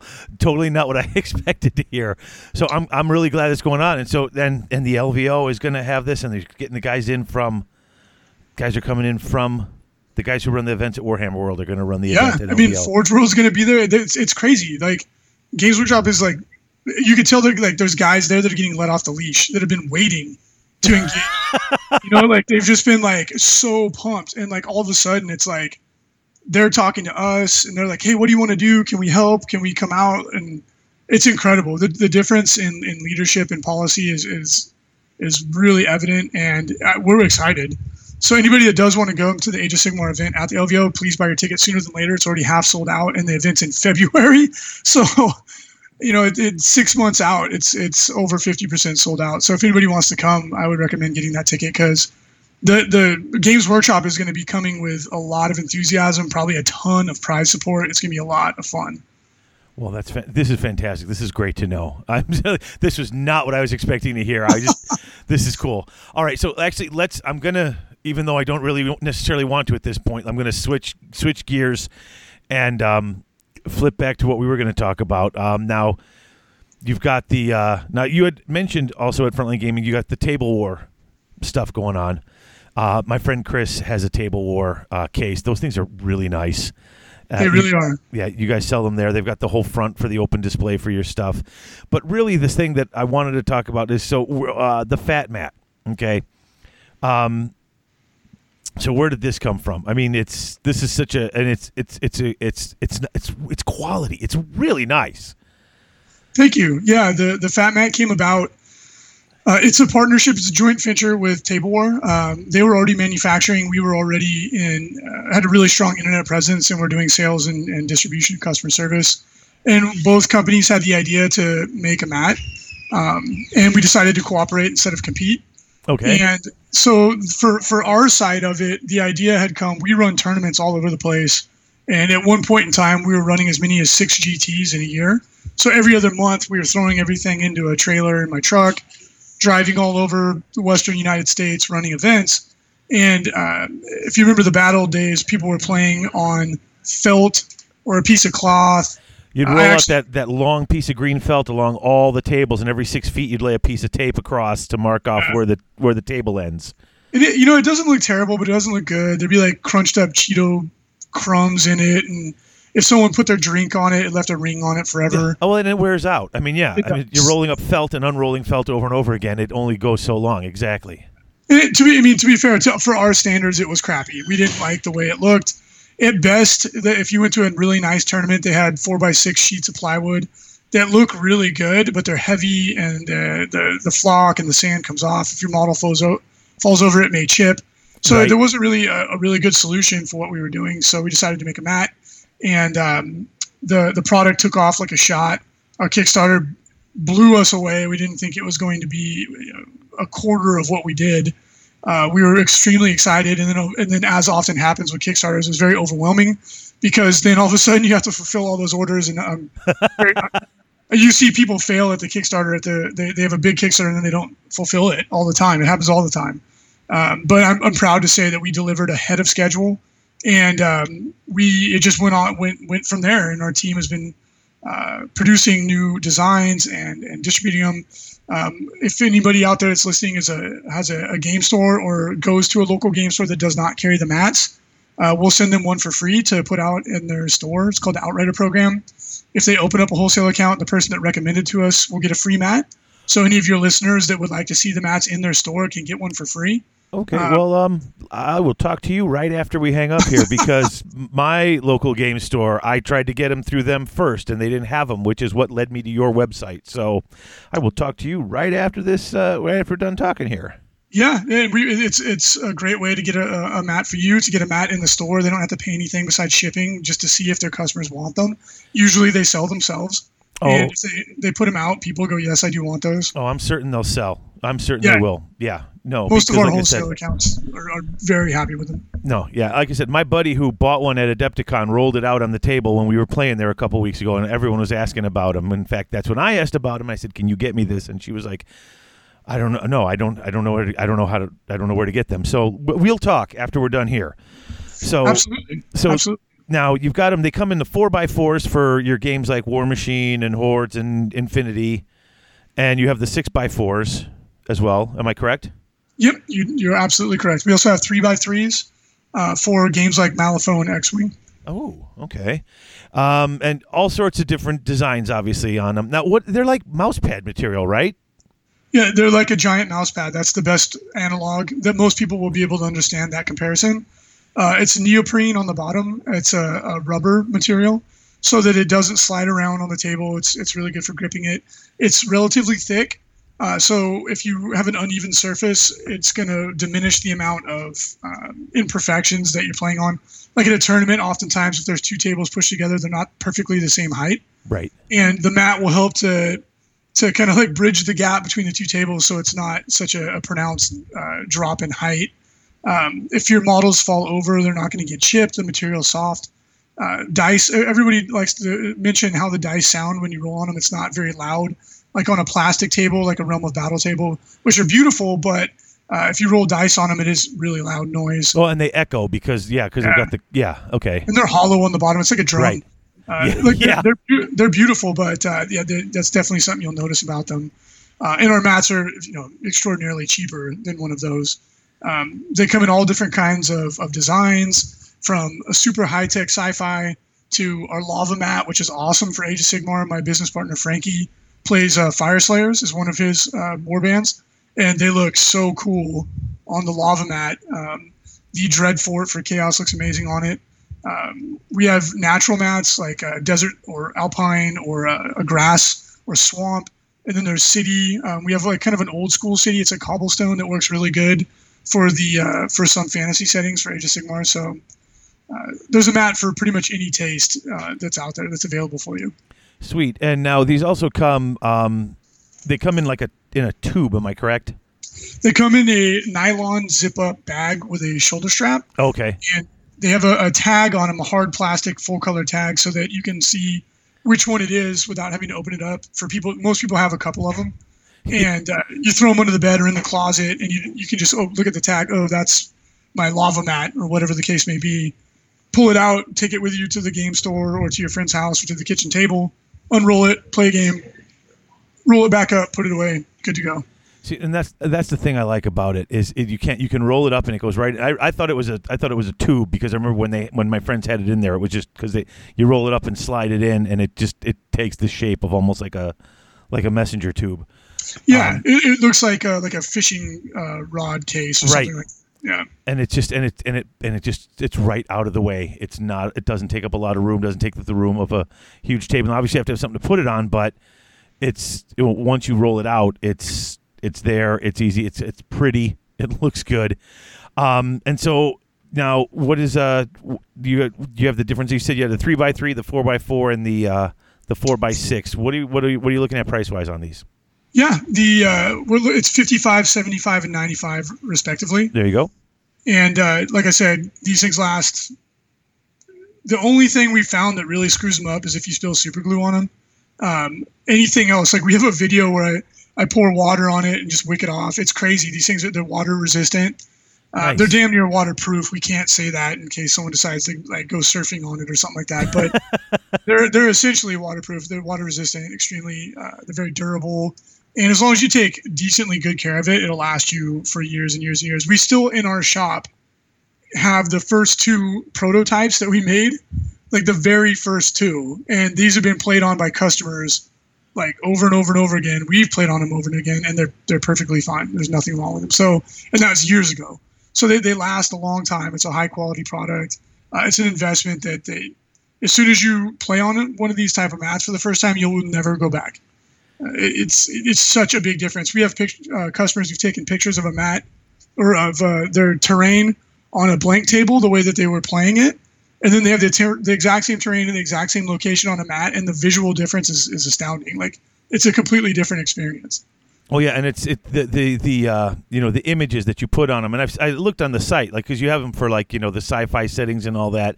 It's a the colors are really rich and deep, and it's a it's a really it's it's a it's a nice image on there, so it, it really stands out as opposed to just like I, I was saying. I have a I have like one of the felt mats that you could buy at the hobby shops that have like the uh, the flock already in them, so it's like right. it's like a green flock six by four that you can just roll out like a, as a mat, and it's nice and it looks okay, and you can just roll it out over anything and use it. Um, but you know, over time, it gets wrinkles and it gets you know the the flock starts to wear off. Like you iron it the first time you use it just to get it to set on there. And over the last couple of years, it's starting to look a little ratty. Whereas that it doesn't fade; it just keeps that. It's it's got that nice look to it. I got friends who have a Thursday night gaming group, and every Thursday night they're they're showing pictures, and I keep looking at them, going, "Man, the tables look so nice." And I just found out they're all playing on their fat mats that they bring. So it's just it's ridiculous. like I'm like, okay, that's when I got to look into it. And like I said, that's how I got in touch with you. So Hey, well, thank you. I'm glad you uh, like the product. That's really awesome. I mean, we put our heart and souls into it. The guys, the our art team, they're uh, former or some one of them still current uh, video game level designers, and uh, Oh, nice. they worked on huge video games. So like the level of detail on some of these things is is bananas. There's like newspapers blowing across the street, and you can like read the headlines. Um, the the some of them are very simple on purpose, and some of them are hyper detailed. And it's it's you can sit there and just look at it and see how much time and energy went into making these. It's pretty, uh, they're pretty intricate. Oh, it's cool. It's really cool. Like I said, I that's I'm I'm just I think they're great. I really do. And there's I mean, you know, it, it depends on a person's taste. Like this whole episode we've been talking. In fact, my next my next guest is going to come up. He makes a lot of his own. He he runs his tournaments. He makes his own boards and he makes them pretty nice. Um, and they are a little less expensive, but they're super time intensive. Um, you know, and it, it depends on what what level you want to put into it or, or what you want to spend. But yours is just it's it, it hits such a nice sweet spot. It's just really nice, and I was really impressed. Which, like I said, which is why I had you on here. So, um, I want to thank you so much for coming on and talking about them to everybody and letting them know what's going on. So, before we go again, it's frontlinegaming.org, Org. frontlinegaming.org, and the Las Vegas Open is Las Vegas Open Dot net. dot net. And um, what was the what was the podcast? If they want to search it up on iTunes, what what is every, everything's under? You said signals from the front line. Yeah, it's under Signals from the Frontline is the the name of our channel on iTunes. We're gonna we're probably gonna rebrand that because now we've got uh, a, a number of podcasts on our channel. Oh, okay. But the the podcast is called The Ninth Realm, and they can find us either on iTunes or just come to frontlinegaming.org, and uh, they can find it on the blog roll on the front page. okay. And it's it's like a 30 45 minute podcast uh, featuring myself and uh, uh, my co-host Jason and Mariana, and uh, we talk about what we've been working on. Um, we go through all the, the different factions and it's it's a lot of fun. And if you want to, we'd be happy to to repost a link to your podcast and we could help each other out. Um, Cool. To, to get the word out, to get the good word out about the great game Age of Sigmar, because uh, I think a lot of people are still kind of on the hate train, and if they give it a fair shot, it's it's such a fun game. No, it is. It really is. It's. I'm. I'm. I'm ecstatic about the game, and uh, I'm just. I was so cool. Like I said, totally was not expecting you to be. I, I knew you were a 40k guy because I'd heard you on other shows. So this was. This is just a cool thing for me. So, thank you so much for coming on, and um, folks, we will be back uh, as I promised with Steve Herner in just a minute. Thanks for having me.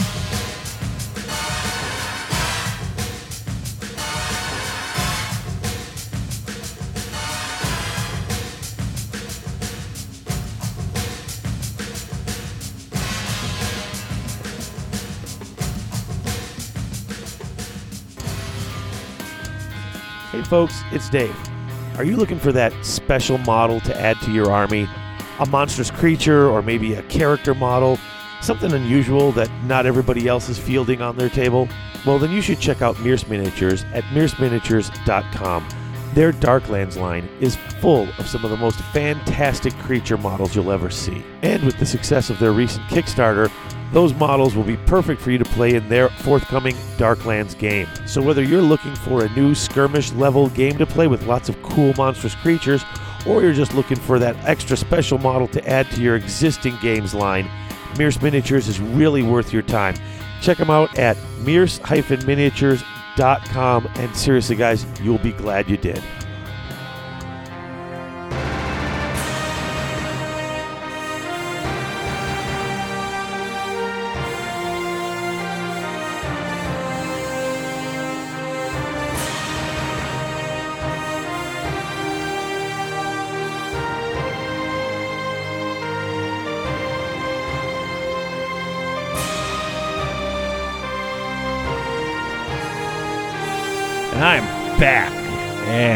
Time for more hobby talk. And what episode of Hobby Talk would be complete without Hernzenberg himself, Steve Herner, to come in and talk a little hobby? Herner, what's going on? Hey, Dave, how are you? Fantastic. Thank you for asking. So, uh, Steve was kind enough to bring six of his custom tables out to uh, my Age of Sigmar event uh, last weekend. And wow, I finally got to see them in person, and holy mackerel! wow. Yeah, it was fun. It was a good time.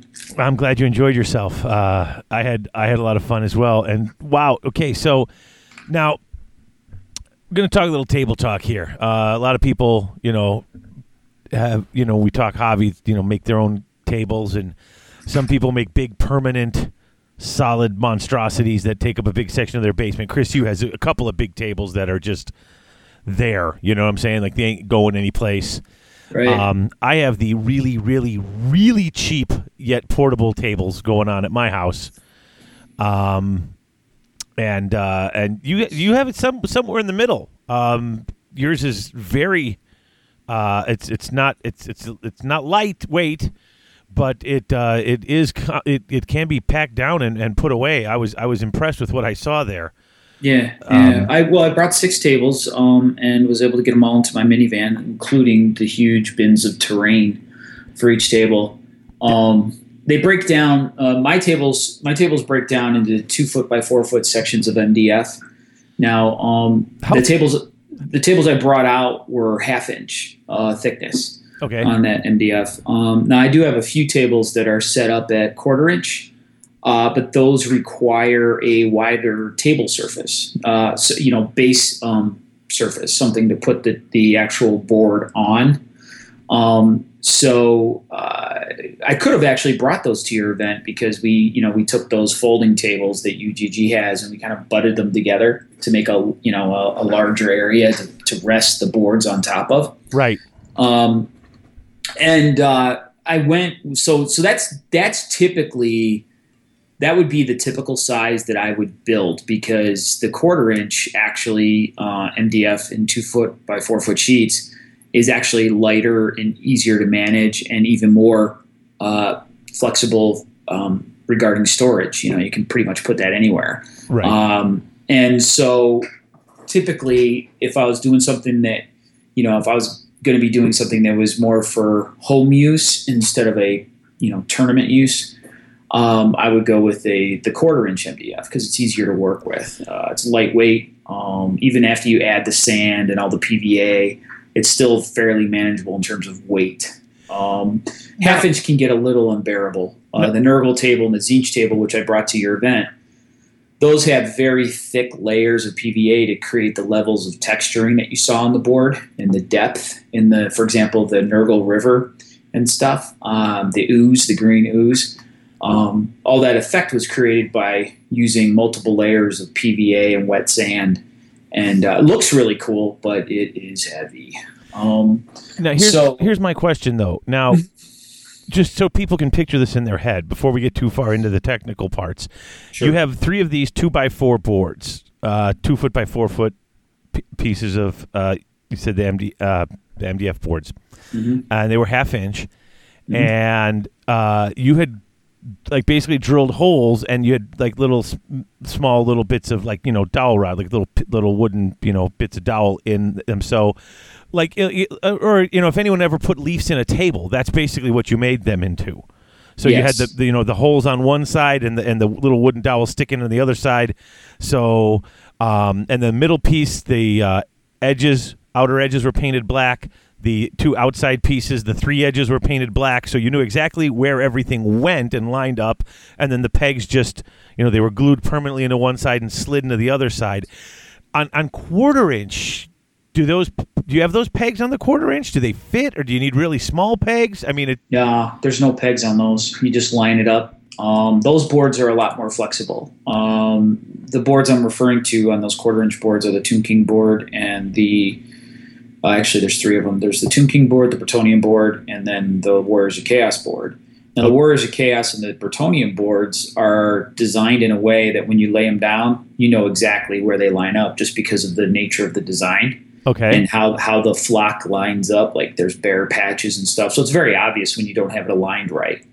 Uh, the nice thing about the Tomb King board is that it's just sand, so it really doesn't matter. It just you know you don't have to really worry about how it lines up. It all kind of works, no right. matter no matter how you have it lined up. Now, but with the pegs, it also holds it so if anyone bumps it, the board is Right. one solid Now- board. What wh- is there anything you do with the other ones, or you just got to be no, careful? the other ones actually when we when we take them to a tournament, those get put on a on tables that are set up so that they're exactly two uh, um, um, they're exactly four by six, so they're rigid and they're firm and they don't slide.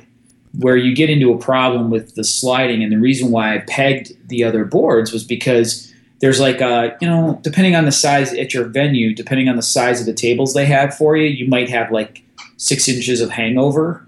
Right. Um, so they needed to be pinned in order to prevent you know let's face it i mean when we're in the midst of gaming and we're leaning over you know we get excited and we bump a table and it'll shift. So um, that's why the pegs were put in place. The pegs were put in place to add stability uh, just so that the the players could um, you know uh, not have to really worry about knocking the table in a way and moving and having it shift. Now in your home, in your basement, you don't have to go to all that trouble.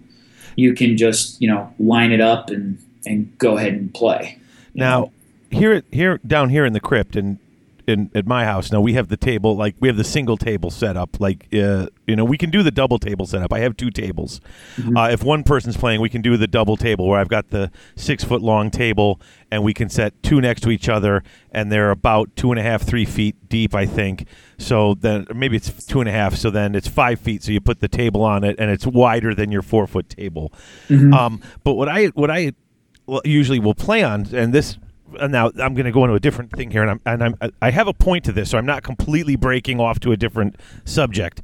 Um, is um, what I did when I needed to get a board done on the on the super cheap when we first started playing was I literally went to Home Depot and that the two inch thick pink polystyrene foam, the stuff that you buy to make terrain out of.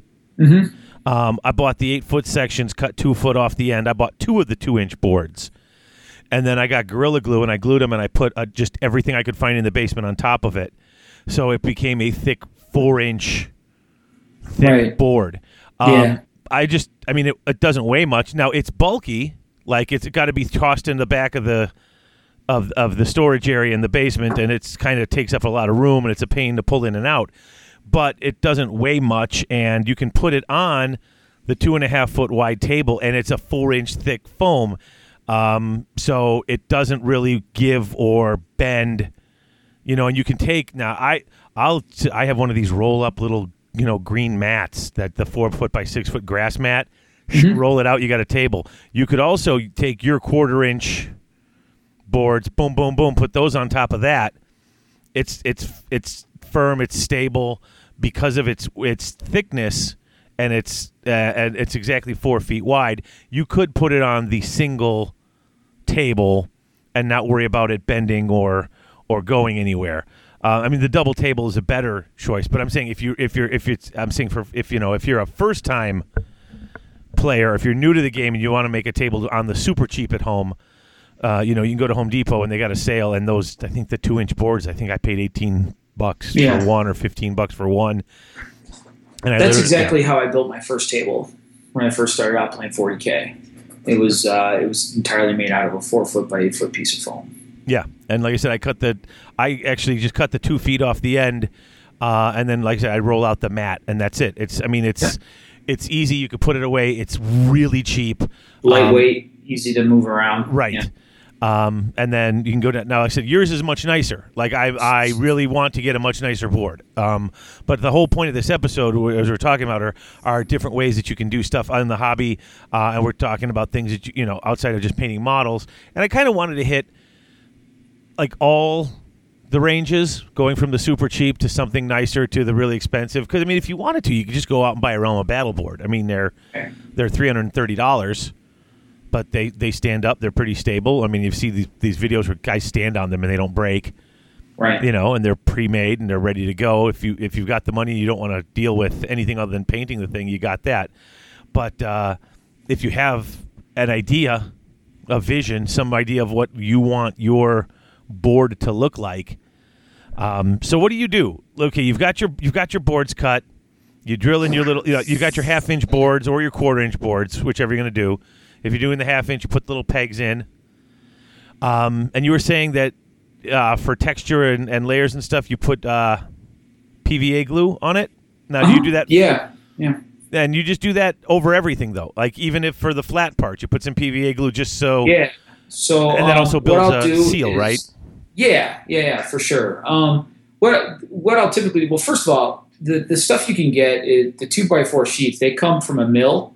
So if you go, for example, if you go to Menards or if you go to Home Depot, you can't really. I don't. I find it's it's hit or miss at Lowe's. Okay, but um, it's pretty consistent at Home Depot and at Menards, where you can go into their into their uh, plywood department and find two foot by four foot exactly cut, uh, precision cut um, from the mill, so you don't have to stand around and get a custom cut. Okay, so you can just go in there, get your two foot by four foot boards, get three of them, and you're golden. And then what I do is um, uh, once I get those get those home, um, what I will do is I will essentially take PVA and I water it down um, to about you know like kind of like a probably like a, uh, melting milkshake consistency. Okay, so it's not super thick. It's a little bit thinner than what it is when it, when you pour it out of the bottle. Okay, Right. um, and I'll water that down. If I don't have that handy, I use I'll use wood glue. Okay, so it's it, a lot of the times it's whatever I have handy, and I sl- and then I, what I'll do is I'll I'll have that. Um, usually I when I do that I do it in the outside, like um, you know either in the garage if the weather's uh, not not cooperating, or I'll do it out in the driveway. And so what I'll do is, I, is I'll I'll put the glue I'll put the glue over on each two by four sheet, uh, sheet. I line them up though, so like I lay it out in a four foot by six foot. Okay. Right. Then I then I put the, the PVA down over the entire four foot four foot by six foot area, and then I go in and I'm and I'm just pouring the sand over it. Now, as I'm pouring the sand over it, you know I just don't kind of throw it on there. So what I'll typically do is I'll start maybe from the left and work my way to the right. So on the left side, I'll, I'll pour a big pile, and then I start kind of pushing it across the board. Okay. So I'm not just pouring like a huge mass because I because the thing is, is you know you don't want to just throw away sand, right? I mean, you know, you want to try to save it. So when I pour, when I I take a um I have like a you know I have like a broom that I can disconnect the head of the broom from the from the um from, From the, the uh, handle. Yeah. the handle, and then I use that and I just kind of sweep and push the sand uh, across the board. And then I'll let that sit for a while, maybe about an hour, and then I come back. And what I do is I pour the sand off into a like either I have a plat. What I use is just a sheet of plastic, like a plastic tarp. Okay. Okay. It's, it's it's just what you would get for doing um, painting, right? And it's a small thing. And I just pour it in there, and then what I can do is I take that and I can just pour that right into my sand bucket. So I'm not so I don't have any. I'm, I'm not throwing away sand by just pouring it out into my into my lawn or something. So um, That's what I always do whenever I'm sanding anything of any sort of size. Even when I'm putting sand on, on on bases and things, I've always got some sort of a plastic sheet under it. So when I'm done, take take everything off, bend the sheet in half, just pour it right back into the bucket. Right. And then after that, it, I go back over the PVA. I go back over the sand with uh, more PVA. Okay. So I'm creating another layer and I'm coating it all up with more PVA. How do you apply that? Because that's kind of hard to apply without getting sand to come off all over like the brush or things like Right. that. So what you do, it's a, it's a, it's kind of a, it's a strange technique, and I've shown it to many people, and they just kind of like, what? And once they see how I do it, it's kind of, it's kind of difficult to explain. But what I'll do is I'll take that same batch of PVA, okay, that's been watered down, and I water it down even more. And that PVA is watered down to the consistency of milk, okay. And then Okay. I use a very, I use a very soft brush, and I go in, and then I just start, and I work myself, and I work slowly, okay and I start from one end once again, left to right, and I start to to kind of dab the sand with this really wet mixture of PVA. And then if I notice that any of the sand is kind of picking up or it's starting to clump, I can take this brush and just kind of smooth it out. Okay, and then once I get work my way all the way across the board, um, and it takes a light hand to do this. Okay, so you don't want to be real heavy-handed when you're doing this. That's why you want to take your time. Um, and then I work my way all the way across the board, and um, then once the once it dries, it's it's totally sealed up. And then um, from there, I will do one of two things. Okay, either depending on what I want the base soil to look like. All right, um, if I, if I wanted it to be darker, I would go in and start painting. Or if I'm okay with, I want it to be more of a sandy soil, more natural, I might go right into the flocking stage. Okay. Okay. Um, and so let's say for the sake of discussion, I'm, I, I paint it. Okay. So I, I, I lay down the colors that I want. I do maybe a quick wash. Um, and once again, the board is still laid out in a four foot by six, six foot sections, right? It's all together. That way you get that feeling and that flow of the natural flow between the seams of the boards. Okay. Okay. So then I'll go in after I've painted it all up and it's dried. Then I start going in with the PVA that I'm going to be using for the flock. Okay. Now, uh, the boards I brought, you may have noticed that like the boards had this feeling of, um, you know, one of the things that you typically see on a board um, that you don't see on my boards is kind of the cow ate the pasture look, where it's like these little circles and tufts of green, right? Right. and then there's all this brown on there. So, you know, you may have noticed on Saturday that my boards have a much more natural feel.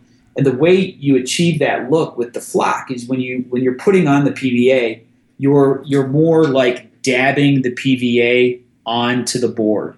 You're not you're not painting it long strokes. You're not you're not painting it in a circle. You're kind of you're kind of dabbing it onto the board. So almost like a stipple. So you're just Yeah, like, you're just like exact- tapping the tapping the ends of the bristles onto the board. Abs- Yep. Yeah. Okay. Exactly. And then you get the look that you think you want, and then I throw it. You know, I'll throw down the I throw down the flock from there. Now it's really hard to to not waste flock. You know, I mean, flock can go everywhere, especially when you're doing a, a board. It's been my experience that it's very difficult to to save the extra flock. I try to, but you know, it's hit or miss. It's another one I do on a plastic tarp, and then you got to just wait till it dries and Yep. tip it up and tap it off, and then right. try to try to say what you can. So that's the exact same technique. Now, after I do that, um, what I do is uh, you, you may have noticed as well is that on most of my boards, it's at least two or three colors of flock Uh, on the board. It's not just one, you know, long green grass, same tonal value all the way through. Right. I do multiple colors of flock, and what I do is when I I will actually go back on top of the flock and seal it with the same PVA technique that I seal the sand with after I apply the sand. So it's that same mixture. It's that milk consistency of PVA, and I after the flock dries on top of the board, I go back on top of it and give it another seal coat with PV watered down PVA. Now the some people will say that oh that makes it white you know it clouds it up or uh, you know it, it, it doesn't look right well if it if it does do that you've gone you've gone too thick with your glue so okay. um, you know you what i would recommend you do when you start out is maybe just test it on a corner or test get a from the scrap bin at the at the uh, at the hardware store get a piece of scrap plywood or scrap piece mdf and do a couple tests for this sealing of the pva um, but what it does is it that, or excuse me, the sealing of the flock. Okay, because what what that does is that allows the flock to stay on the board and still be a playable surface, and you know it doesn't rub off on your hands. Um, and that's if you're using the standard flock. Uh, you you may have noticed on Saturday the Lizard Man table uses the Scenic Express uh, swamp um, foliage. It's this the, it's this uh, boggy. It's called boggy swamp and Right. it's very very thick stuff it's like chunky and clumps and so for that that really requires a lot of glue to hold down to be able to be used um, in on a wargaming table that stuff's typically used in rail, model railroad so that one required a thicker a thicker mixture of PVA in order to seal it in and you're always going to get some residue that, that comes off over time you know just just through just through normal wear and tear. Um, but the results the results you get when you do the stipple technique for the for the PVA before you lay down the flock is just fabulous. It just looks more natural, looks more realistic, and um, and the results just you know you saw the tables; they speak for themselves. Right, and then if you're going with the multiple colors, you'll still get. I mean, it's that whole concept where you get the patches of Yeah, a flock. I mean, you know what they're going for is just these different colored areas of different bits of grass right. sticking out. But by going with the different colors of flock, you still get that concept, but the whole table is still flocked, and so it looks a little a little more natural. They really do look quite fantastic. Thanks. So, Yeah. Like I said, I just wanted to touch base on the on the like the you know the different bits and, and ways that you go through uh, when you're when you're really you know putting some tender love and care into making a, a nicer board. Yeah, I mean, all in a typical price for me. Um, you know, when I when I buy the flock, you know, you buy big jugs of flock from like your your your local game store. They're like ten dollars each, right? So you have a bottle of those, and then you you have it for quite a while, right? You'll you might have it for a year. So um, you know, it's a small. So if you figure, let's say the dark elf table, which uses two types of flock, all right, so it's twenty dollars that was purchased. I mean, that flock was purchased. You know, uh, I still have. it. I'm still looking at a bot, the same bottle I bought two years ago. Okay, the board themselves, you know, um, that was probably around ten to fifteen dollars. Um, and so then it's and then it's a big bottle of PVA for like, you know, maybe six to eight dollars. So the investment in terms of cost, it's not it's not there. But the investment in terms of your time is. You know, if if if, if you really Right. enjoy to build terrain and you want to build your own unique table, then you know this is a very reasonable price point in order to, to achieve that. You know, it's it's, it's not too bad. Um, but if you don't have the time and the energy to do something like that, then maybe, like you said earlier, the investment in the, the three, you know, in the bat, realm of battle board might be the way to go for you. Right. Or like I said, if you're really just starting out, Or you just want to get something yeah. there. Yeah, go with uh, go with Yeah, the foam and, absolutely. and a mat roll. Or honestly, you know, you know, there are other things out there. You know, the fat mat, which Oh, yeah, you know, for that's sure. th- For a lot, that's a pop, that is a very popular one right out there now, and they look nice. They look great. I actually want one. Yeah, I'm definitely getting one. I am Yeah. definitely, I am definitely getting one. I was looking at it just the other day. So, yeah. But um, listen, that's what I want to talk about. I want to hit one more quick thing. We got about 10 more minutes, and I wanted to quick get this in. Now, when you were there this weekend, you also brought the terrain, which I was not expecting, but I was quite grateful. And you had some really great uh, pieces on the one board. Um, you know, little stone stairs leading up to a little crypt or thing. And your stone looks really natural. And I asked how you did it, and you said you had just basically taken blocks of the pink foam, and you had put what was it, pine bark? It's yep, pine bark nuggets. Now it's not mulch; they're actually called pine bark nuggets. And then you, where you can find those locally here in the Midwest is Lowe's. okay. So, and it's really important to find the nuggets because the nuggets come in larger sizes. And so then what those are is they're basically glued to the foam, okay? And then you just kind of randomly put them on there, whatever looks best to you. And then after that dries, I go ahead and spackle it all up with lightweight joint compound, okay? Uh, spackling compound, excuse me, not joint compound, spackling compound. Lightweight spackling compound. And what Yeah, is um, what? go ahead. What does that do? Well, what that does is that fills in all the gaps. Okay. So what you just basically, what I basically do for that is I just basically take a, uh, you know, uh, um, an exa- one of those big, um, like half inch, um, or excuse me, one inch X-Acto blades. Okay. Okay, with the, the little plastic one with the orange handle. I use that as my spackling tool. Okay, because it's really flexible. It bends and it has that nice little sharp point at the end, so I can get in all the crevices of the of the pine bark nuggets where they're because there'll be a gap there where you try to put them together. Okay, and then you'll be able to Right. see inside and you see the pink foam. Well, you got to cover that up. So what you do is you spackle this whole bad boy up, and then you just go after it dries. You know, it dries. You set it aside, dries. Then you sand it down with some uh, with just some sandpaper, and then seal it up with PVA, and you're ready to paint.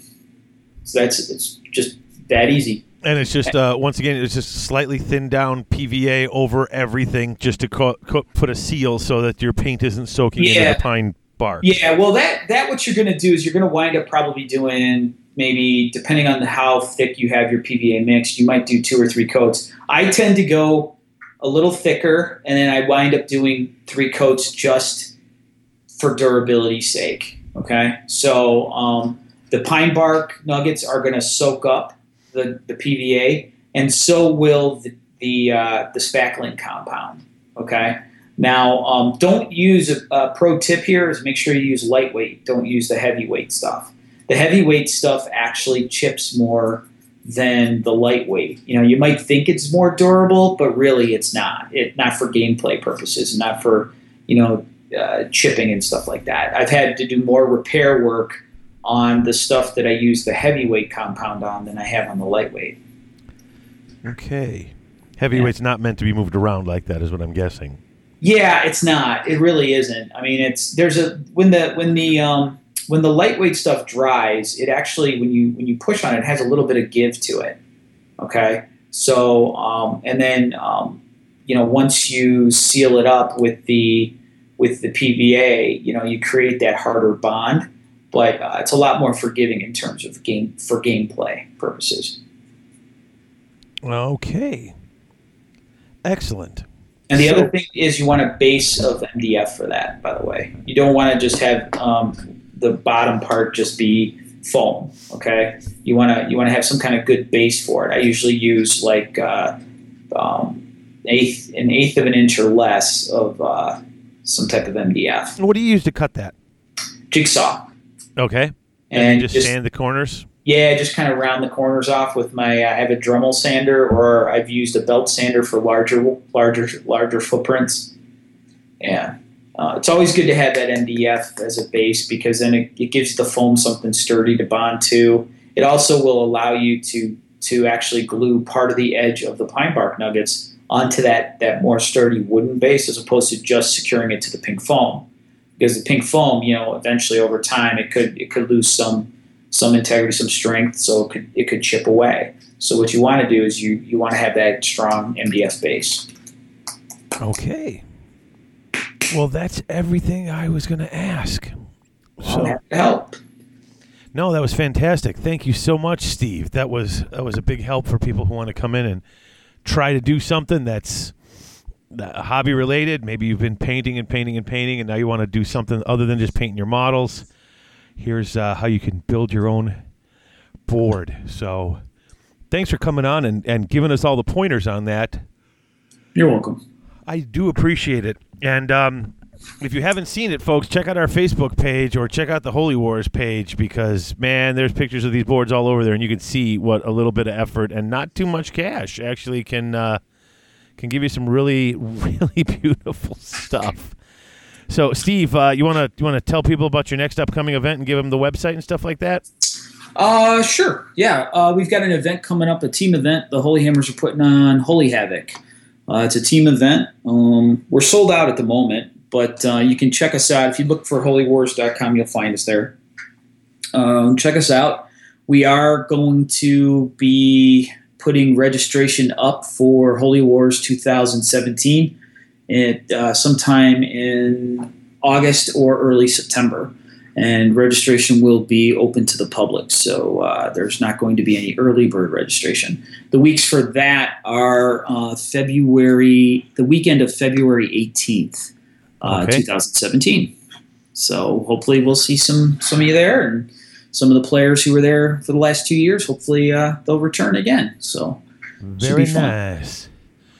All right. Well, thanks again for coming on, Steve. And folks, um, we're gonna take a break, and when we come back, we will be talking with someone who uh, basically took every single book from the End Time story, took every single scenario, and rewrote them for AOS.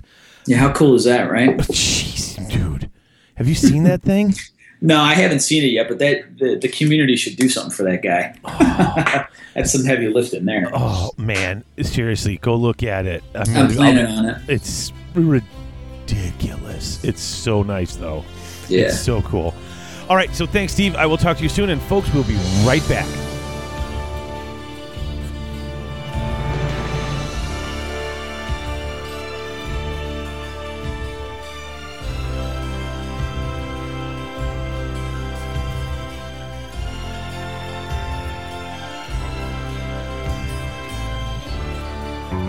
Hey folks, it's Dave, and I wanted to talk to you for a minute about Battle Foam. You've all heard me talk about it before. The foam is firm, it doesn't separate from the base. They custom cut, design, make any piece of foam you want to fit any model you want. Anytime a new army comes out, within days, you've got Battle Foam cut and designed to fit those models. This isn't a game company making cases on the side. This is a carrying case company making foam and custom carrying cases to protect your army. It's what they do, it's all they do. Check it out at battlefoam.com. Battle Foam, protecting your army.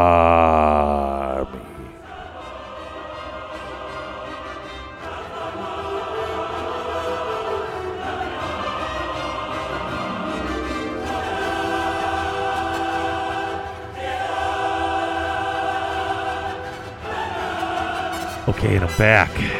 It's me and Lindsay again, and uh, I have a special guest on, first time guest of the show. Um, uh, okay, this person's just crazy. I'm going to introduce this person to the show. Um, if you haven't seen what this person's done, talk about taking uh, something you like in the hobby and running with it and, and making a project of it and making your own. Um, let me introduce to the show for the first time Alexander Nygaard. Alexander, thank you for coming on. Well, thank you for having me. Uh, now, uh, you hail from where exactly? I know we're talking to you from a long way away. Um, we got Uh, about a, Norway, the uh, land of ice bears, polar bears, and snow and fjords. beautiful. long way from Chicago. Um, although it feels that way through most of uh, most of the winter over here. We have we we often have three seasons in a day. So we you know uh, in the winter it gets cold too. Not polar bear cold, but uh, Well, Oh. you at least have seasons. In my city, we basically have fall all year long. that's kind of my favorite though. That might be nice. So I actually checked the statistics of this once. It actually rains more here than in Seattle. Oh, okay. No, forget it. Sorry, I'm not coming. Change, change my mind. Change my mind.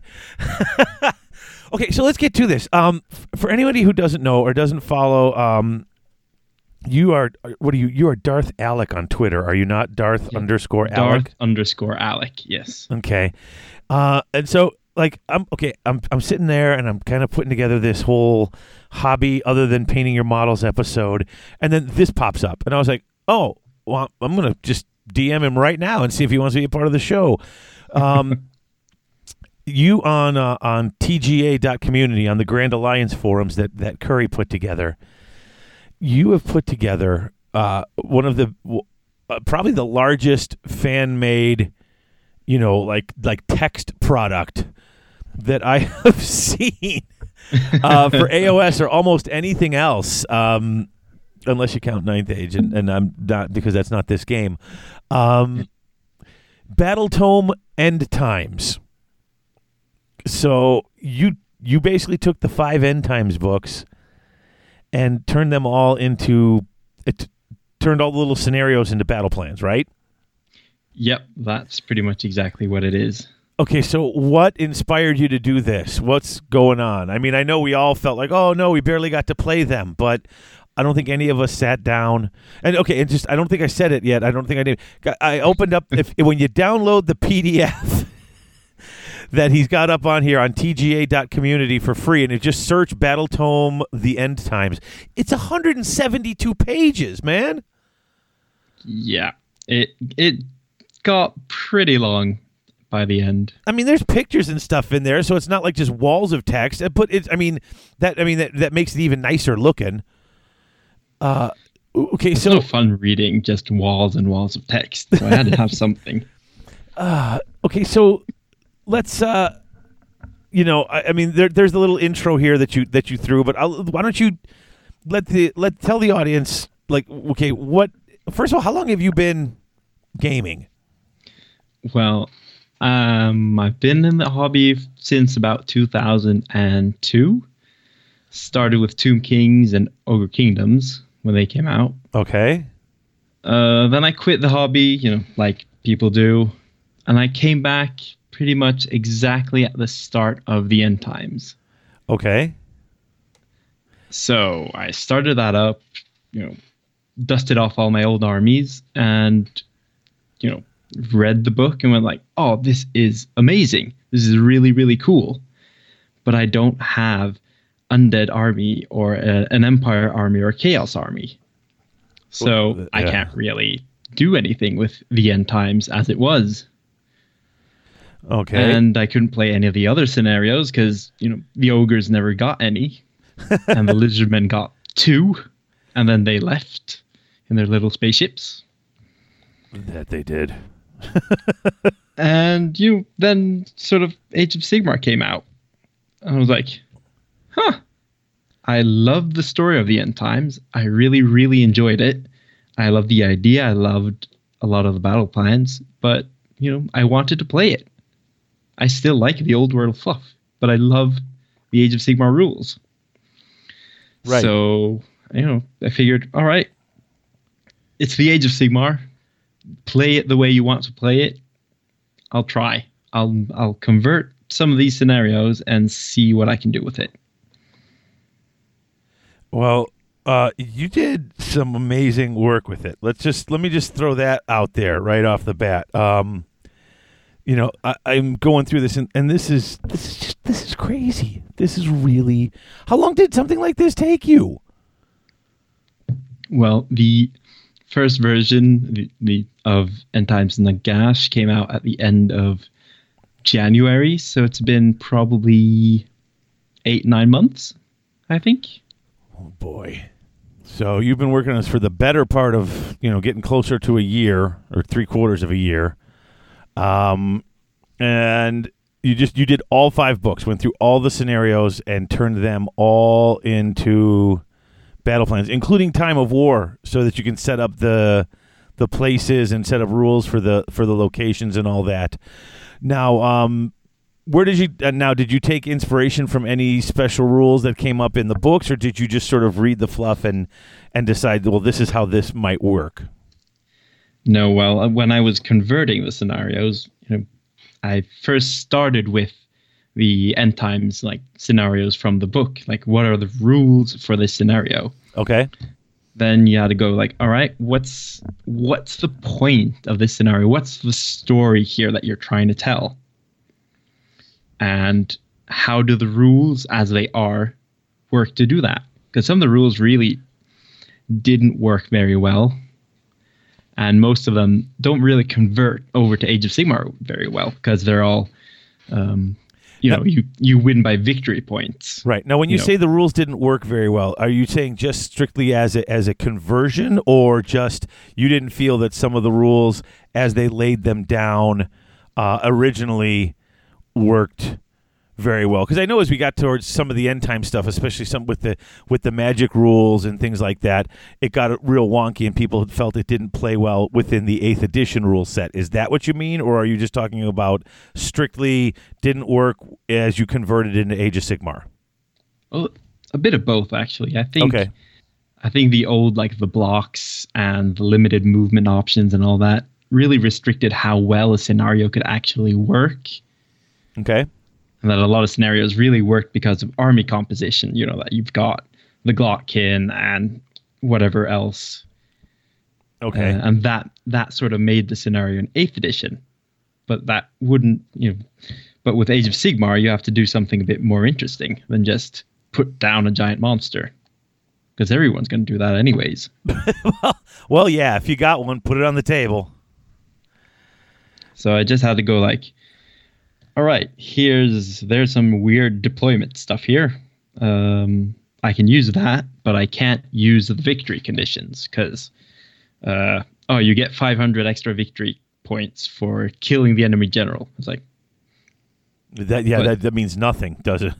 no, it really doesn't mean anything. So then you have to go back, read the scenario, and go, what what's the story? What were the players in this battle trying to do? And then create a new scenario or victory condition out of that.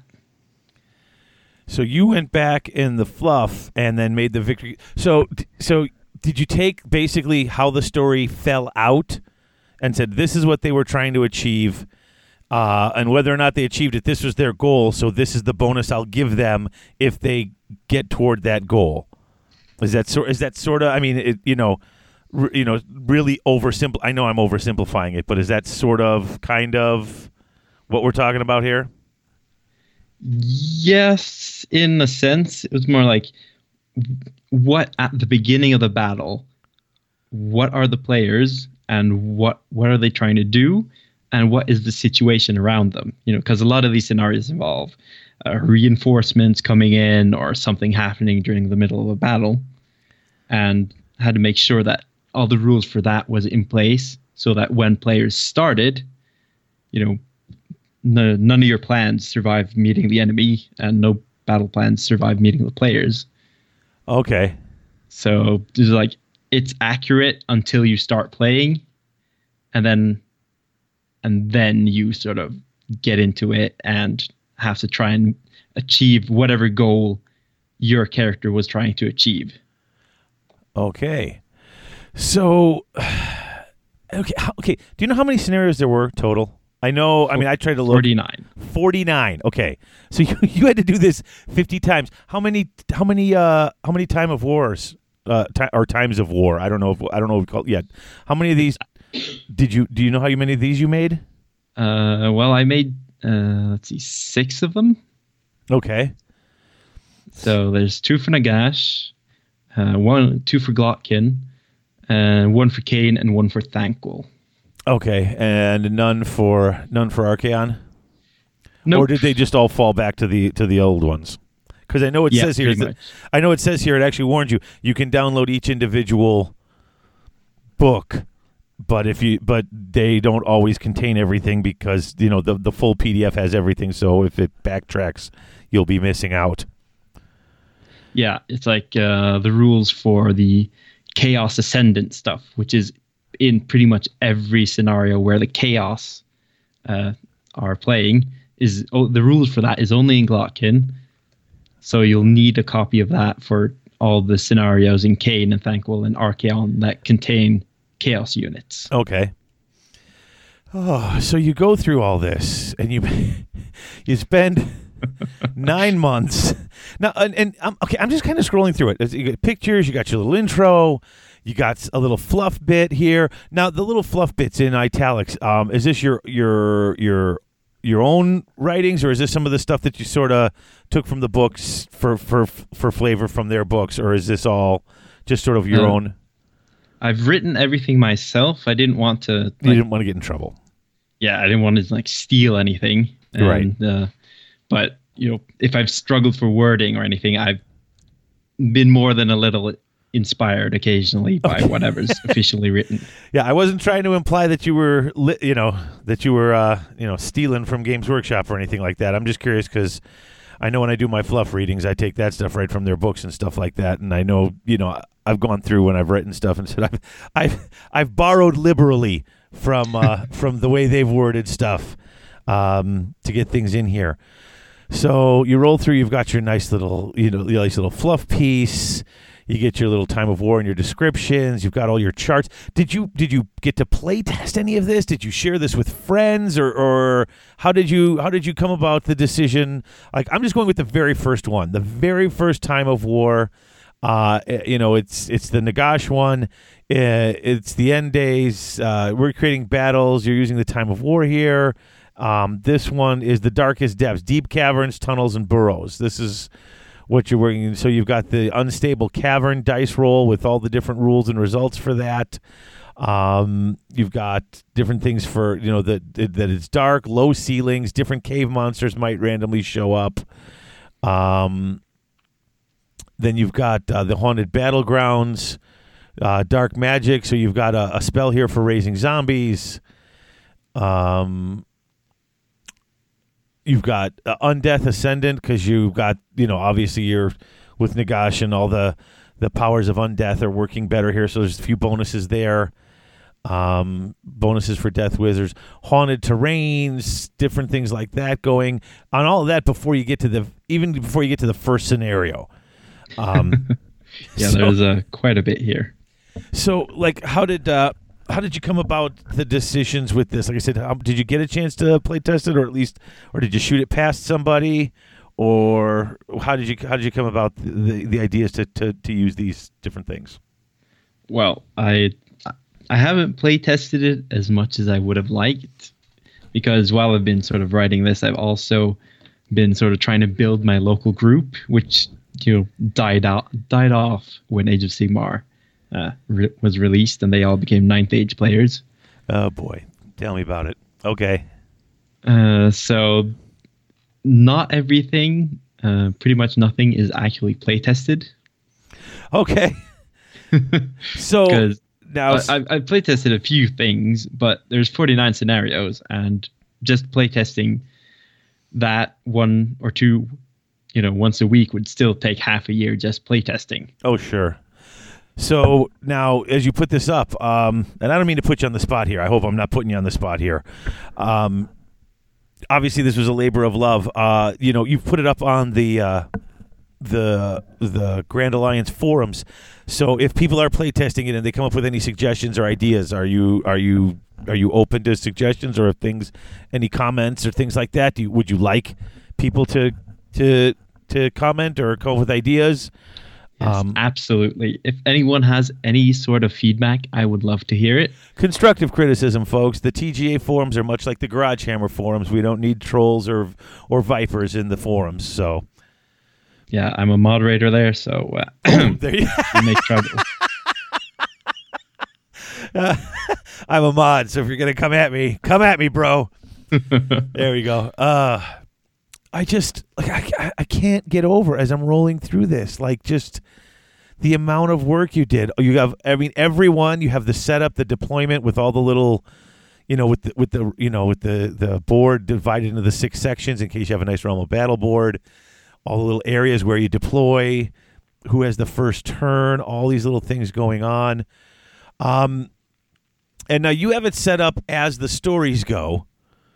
But I, I, I got a feeling as I was reading through this, like this first one, um, uh, and uh, I'm, I'm certain Wayne Kemp would love this, is the Siege of La Maisontaal. So it's got the undead marching on on again on on the Bretonnian uh, place, the uh, uh, trying to get that artifact. If any of you rem- remember from that from the first book, so it's undead versus Bretonnians.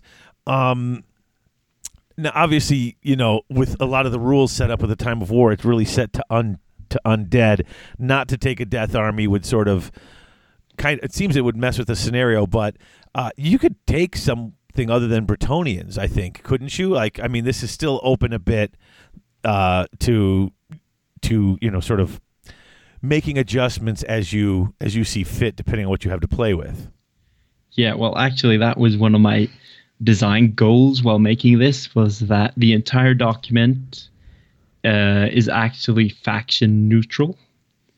There's Okay. no, uh, with the exception of like the haunted battlegrounds and the, the with the exception of the time of war stuff, everything is like faction and keyword neutral. You can play with whatever army you want in these scenarios, and you won't be missing anything.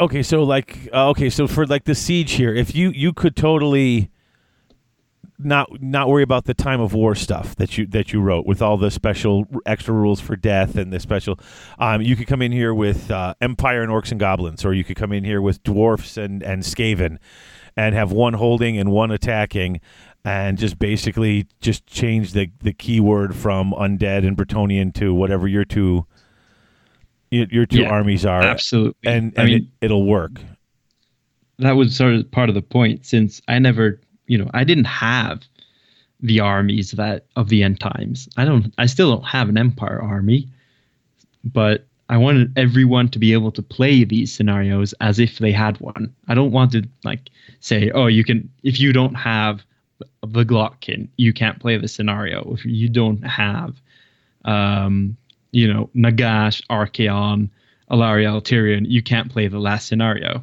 That that's no fun at all. Yeah, no kidding, huh? So so there's there's like keywords like if you have a uh you know if you have a hero or monster or you need to have a wizard, but every faction has that. But it doesn't have to be a necromancer or uh, a chaos lord. Nice. So you did keep it nice and open for anybody to do whatever they wanted to do. All right. So let's jump ahead a bit, and I don't know exactly where it is in, in the book. I'm, I'm I'm sort of flying through here. Here we go. I found some of it. Um, so, what did you do for Khaine? I mean, you know, this is this Oh. is the, okay. Khaine and Archaon, and I'm only asking about those two because I've kind of flipped through. The Thanquol book is pretty pretty, you know, pretty okay. The um, you know, the Glottkin book, the Nagash book, they're all pretty okay. You know, easy to play with. Um, but these are the two books that just jumped way off the rails. And I'm just wondering how you dealt with them and what you had to do to make these work. quite a bit occasionally. uh, well, the the big thing is with Khaine is that you had the sort of the magic rules that just completely broke the game in a lot of ways. Oh, And did they? I hadn't noticed. Uh, and in eighth edition, you know that that was a pretty huge issue that you could, you know, throw a million dice at a spell that could kill an entire unit by itself or stuff like that. oh yeah. Uh, so I made a time of war. It's called the Great Vortex Weekends. All right. Uh, and it's it's got a couple of extra rules. You got some, you've got new spells that everyone can cast. They're all seven or higher, so they're pretty hard to cast. Uh, and then I added miscasting because that's fun. so so if you're gonna play with this time of war, miscasting becomes a thing. Yep. How does that work? Let me. I'm not even. I'm trying to. I can't find the page. Do you remember offhand how that works? Yeah. I well, I have a more organized document Oh, than you guys have. Okay. So uh, so how does this work? Explain to the Well- listeners. If a wizard rolls a double when rolling to cast, it suffers a catastrophic miscast. The spell is automatically cast and may only be unbound on an unmodified roll of 12. In addition, roll a dice. On a 1, the wizard is sucked into the realm of chaos. The wizard is slain, and no abilities may save him. On a 2 to 4, every unit within 6 suffers d3 mortal wounds, and the wizard suffers suffers a single mortal wound. On a 5 to 6, every wizard on the table suffers a mortal wound. Okay. So you're going to be killing off your wizards pretty quick, but but that's the uh, you know cost of throwing out really big spells. And since you can only roll two dice, it's any double, Yeah. and it can only be unbound. You still has a chance to unbind it, but it's got to be. You got to throw double sixes to unbind it, and then boom, things things get ugly. Okay. Yeah. It's uh I I wanted to be able to miscast, but you know, only miscasting on a double six is, you know, kind of boring. You know, that doesn't Oh, yeah. happen very often. Oh no, I agree. So just any doubles, sweet. Yep. and then I, I wanted to have that like chance of unbinding. Okay. Just because, you know, like like uh, heroic bravery in eighth edition, you there's always a chance. But you always miscast if you miscast. Uh, can't avoid that. Oh, this is so cool. And then, like even on this, the very first battle, you know, it's uh it's N'Kari going over against Tyrion and Teclis. So you've got, I mean, oh, this is so much. This is I'm kind. I just I, you know, and part of this is as I'm flipping through this and I'm looking at all these time, you know, their their AOS rules for the. For I'm, I'm just keep thinking back to all the stuff I read and the stories he did and even the coverage we did here on the show and how awesome this was. I'm like, oh, this could be so much fun to play. Oh, this could be so much fun to play. Oh, this could be so much fun to play. And it's like, like you said, over four dozen more, um, you know, uh, scenarios.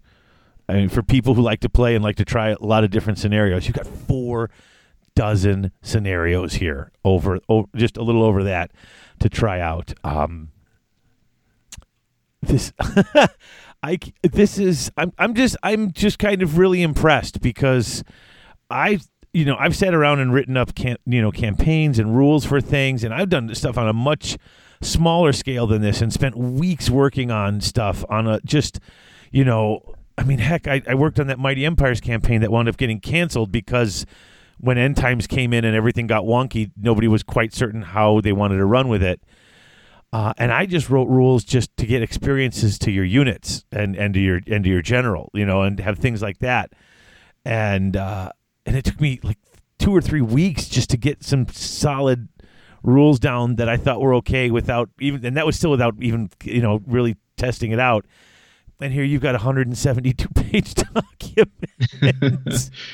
Well, I have spent you know eight or nine months on it, right. Oh, and uh, I I was also lucky enough to have a job where I had a lot of downtime, so I could sit there and you know break out those giant end times books and just you know work away at the scenarios. oh, that's cool.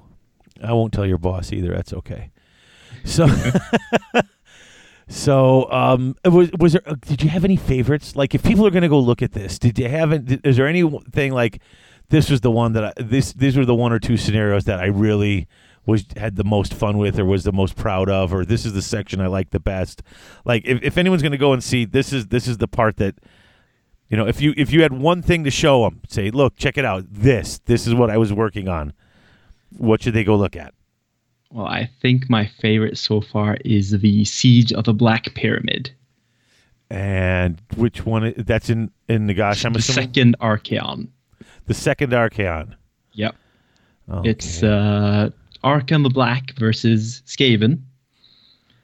Uh, the Skaven, or no, not the Skaven, the Isabella, the Accursed, is besieging the Black Pyramid. oh, okay. I remember this part. And there's also a Skaven team trying to infiltrate the pyramid to sort of blow it up before Nagash becomes a god.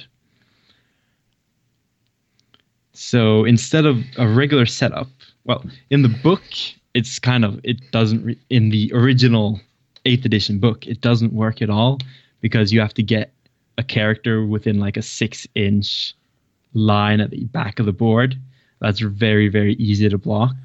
Right. Um, so in this one, I wanted to uh, split things up a bit. So if you took your normal six by four board, you have one part, uh, a four by four, which is the outside of the pyramid, Okay. which is sort of the battle and uh, where one the besieger has to try and get his character into the pyramid. And on the other side of the board, there's a two by four inside of the pyramid, where you have to use your Skaven uh, infil- infiltration team to drop bombs inside the pyramid and try to blow it up from the inside. All right. So it's a it's one scenario, but you've got two battles going on, and they can affect each other. Yeah, and this is a super complicated board setup I'm looking at here too. Like you've got everything marked out. There's all sorts of stuff going on here, but this yeah, once you get all this set up and deployed, this is this is going to be quite a battle. I'm looking at the whole thing here online. Uh, for those of you who um, are looking at my version of it, which is the downloadable version, that would start on page 134. Siege of the Black Pyramid, page running pages 134 to um oh geez to 138 so uh there you go if you if you're not certain if you want to try it that that's his pride and joy right there so Yeah, that's uh, that one's a lot of fun because as a besieger, you sort of have two objectives. You want to blow up the pyramid, uh, but you also want to get your sort of uh, the your general on the outside into the pyramid. okay Uh, but if you if you're too active on one side or the other, you'll wake up Nagash, and he'll show up, and that's probably going to ruin your plans quite a bit. oh well it often does So, especially on like the inside of the pyramid, because it's so small, if Nagash or your giant monster hero shows up there, he's probably going to wipe the board with your infiltrators and, you know, ruin your day. So it's uh, it's it's a very fun battle because it has so many different things that you need to think about, but they all make sense and can affect each other. yeah this is yeah this is it's it's involved but uh i can see why this would be a ton of fun this is one of those things that takes a little while to set up but once you've got it set up and you've got all the bomb markers and the different things going on. This is this is this is quite a scenario you got set up here. This is mo- there's a lot more than just push it forward and and and, and kill people. yeah, it's probably the most complex scenario, but you know, the original one was sort of complex but didn't capture the spirit of the battle. So I made it a bit more or a lot more complex, but trying to sort of capture that scenario and make it really really interesting and different. Well, you I think you succeeded here in what I'm looking at. I haven't had a chance to read it all as we're sitting here on the, on the uh, on the phone with one another, but this is just crazy. This is cra- this whole thing is crazy. What am I talking about? This one's crazy. this whole thing, I, I I just I'm I'm astounded at what you've put together here. I really am. Um and I just like I said, as far as people doing other hobby stuff other than painting, this this is this is pretty much the height of what I've seen so far, which is why I definitely I wanted to bring you on and have you talk about this. So my last question for you before I let you go, because I know you've got stuff to do, is what's next? What are you doing now? Well, my original plan was to create uh, linked scenarios between pretty much the entire tome, Okay. or a, like a linked campaign system. Um, and with the General's Handbook, I need to sit down with that and have a good long read and see if I can use that for this. Because there's no point in like doubling my my work and creating, inventing my own system and everything. And then, well, there's a lot of stuff I want to add to this. Really, custom war scrolls for units that don't have them. Yeah, So um, so this is not over by a long shot. You still you're still working this.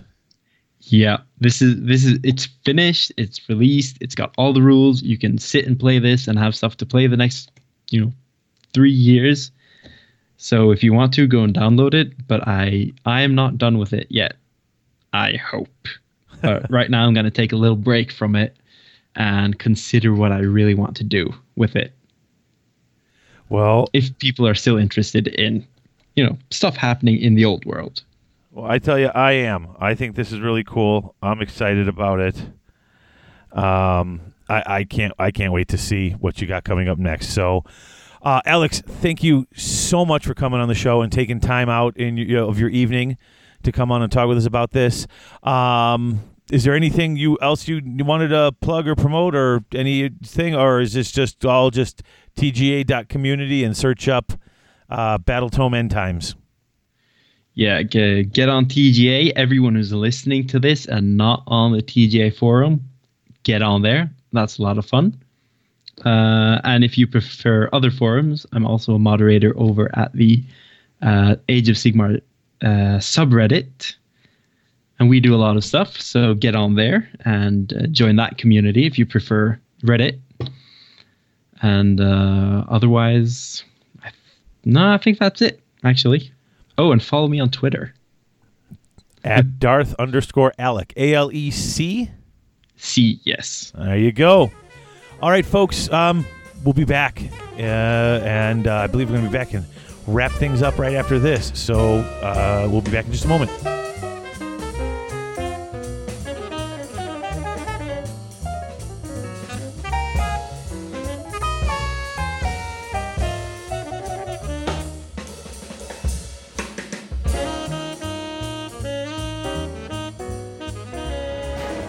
Unique Gifts and Games in Grayslake, Illinois is the one stop shop for all your gaming needs. They carry anything your favorite gamer may want board games, collectible card games, miniature based games, and all your hobby gaming supplies are there, as well as books, charms, incense, crystals, and other unique gifts. UGG has it all. Come into the store and ask about their frequent buyers program, or check out their gaming and events calendars in store or online. From Tuesday night Warmachine and Thursday board game night to Friday night Magic, there's always something going on at Unique Gifts and Games in Grayslake. Check them out on the web at uniquegg.com.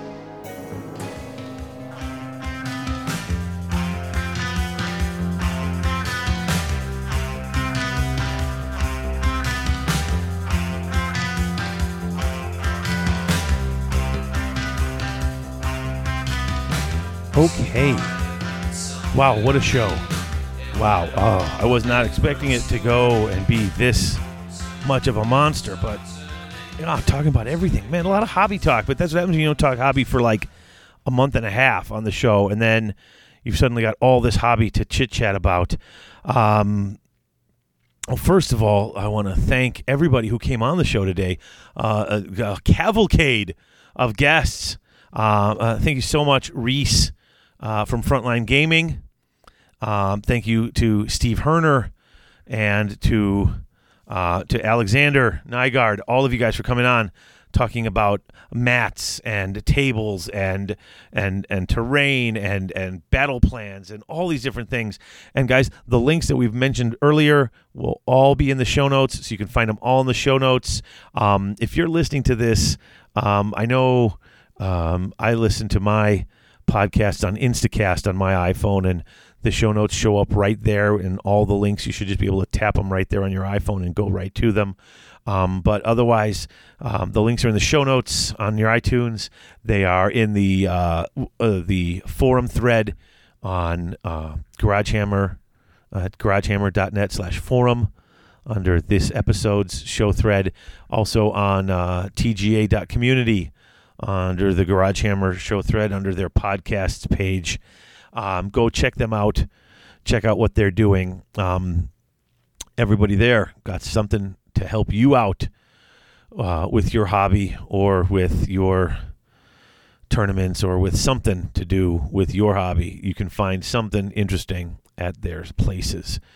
Um, yeah, wow, what a show! I'm dude, I'm I'm overwhelmed. I'm exhausted. It's been crazy. You know, just been doing nothing but recording for the past couple of days, talking to this person, that person, the other person. So let me wrap this up, I guess. Um, so before I finish up, you know, thanks again. Please, uh, if you're listening, uh, you know, leaving a review on iTunes would be really cool. Um, we haven't gotten too many uh, that um, that recently. It would be really cool if you guys would leave me a review on iTunes, or even more importantly than an iTunes review, um, if, if you if you have friends who play or are thinking of playing or even like the hobby and they don't listen, get them to listen. yeah, um, because um, I like to ha- I like listeners more than I like iTunes reviews, so that would be really cool. Uh, also, one last uh, shameless plug uh, for the Patreon page, patreon.com slash garage hammer um really seriously we put this up and we had we only had four goals set, and I thought they were lofty goals. Um, and we smashed the first one on day one, and we were getting close to the second one. Uh, and I just want to thank there's a couple of people, uh, you know, uh, that were in there day one. Like I posted up on Twitter and on the Facebook page, Jamie Searle, Jonathan Morale, Daniel Callahan, Jordan Carassa, Tyler Emerson, Phil Elliott, Dominic Reitman, and Dylan Smith. Um, you guys all jumped in um, right away. And uh, on day one, these were my day one guys who were like, you know, these are people who would say, hey, you really need to be doing this. Why haven't you done it yet? Uh, my wife is still yelling at me. If you'd have put this up weeks ago, we would have already had it when you did the last episode. Now you're only doing one episode this month. It's, you know, but these are guys who jumped in day one, and I appreciate it. Um, guys who jumped in at Golden Demon level, I always want to thank the guys who jump in. Golden Demon level. It's one of the things I promised to give you mentioned. Uh, Dylan, who I just mentioned as day one, Golden Demon level, and Craig Bowles jumped in at uh, Golden Demon level. You got to have level names. I named them for painting. Um, these are guys who came in at at one of the higher levels and and uh, just made sure that they were in there. Um, so Golden Demon level guys, I always mention when you join, and I want to thank you. Um, and finally, the top level that we have in there is called associate producers. Uh, you can read all about what being an associate producer level of the show entails. Um, basically, it's all the perks and benefits and rewards of being all the other levels um, plus. And um, you can find out about that on the Patreon page. But I want to thank Orion Taylor and David Lee and Shirley Tempel um, for jumping in and becoming associate producers of the show. Um, you three rock. Um, you you guys are crazy. Um, but um, you really love the show and you care about it and you want to not only see it grow, but want to help. Excuse me, want to help guide uh, the show in the future. So here you are as associate producers of the show. So want to thank you guys and everybody else. Show 150 coming back in August. Um, I'm still having trouble finding music, but I'm working on it. So hopefully I'll have it next episode. Hopefully I'll have it next episode. Um, still waiting to hear back from a few people that I'm trying to get music from. Um, but I am not worried. Um, I have faith that I will have the music up and going. And until next time, folks, only the faithful will be triumphant. Only the faithful will stand when all others fall. And only the faithful know no despair except in failure. You've been listening to Garage Hammer. If you like the show, we invite you to join the Garage Hammer community by joining our forums at garagehammer.net slash forum or our Facebook page, Garage Hammer Podcast. You can also follow us on Twitter. Follow David at Garage Hammer and follow Chris at Topher Chris U. If you'd like to contact us, you can reach David through david at garagehammer.net. You can reach me, that's Chris, through chrisu at garagehammer.net. And you can reach both of us through garagehammer at live.com. If you want to help support GarageHammer, check the support page or the show store on our website, or leave us a positive review on iTunes. Until next time, thanks for listening.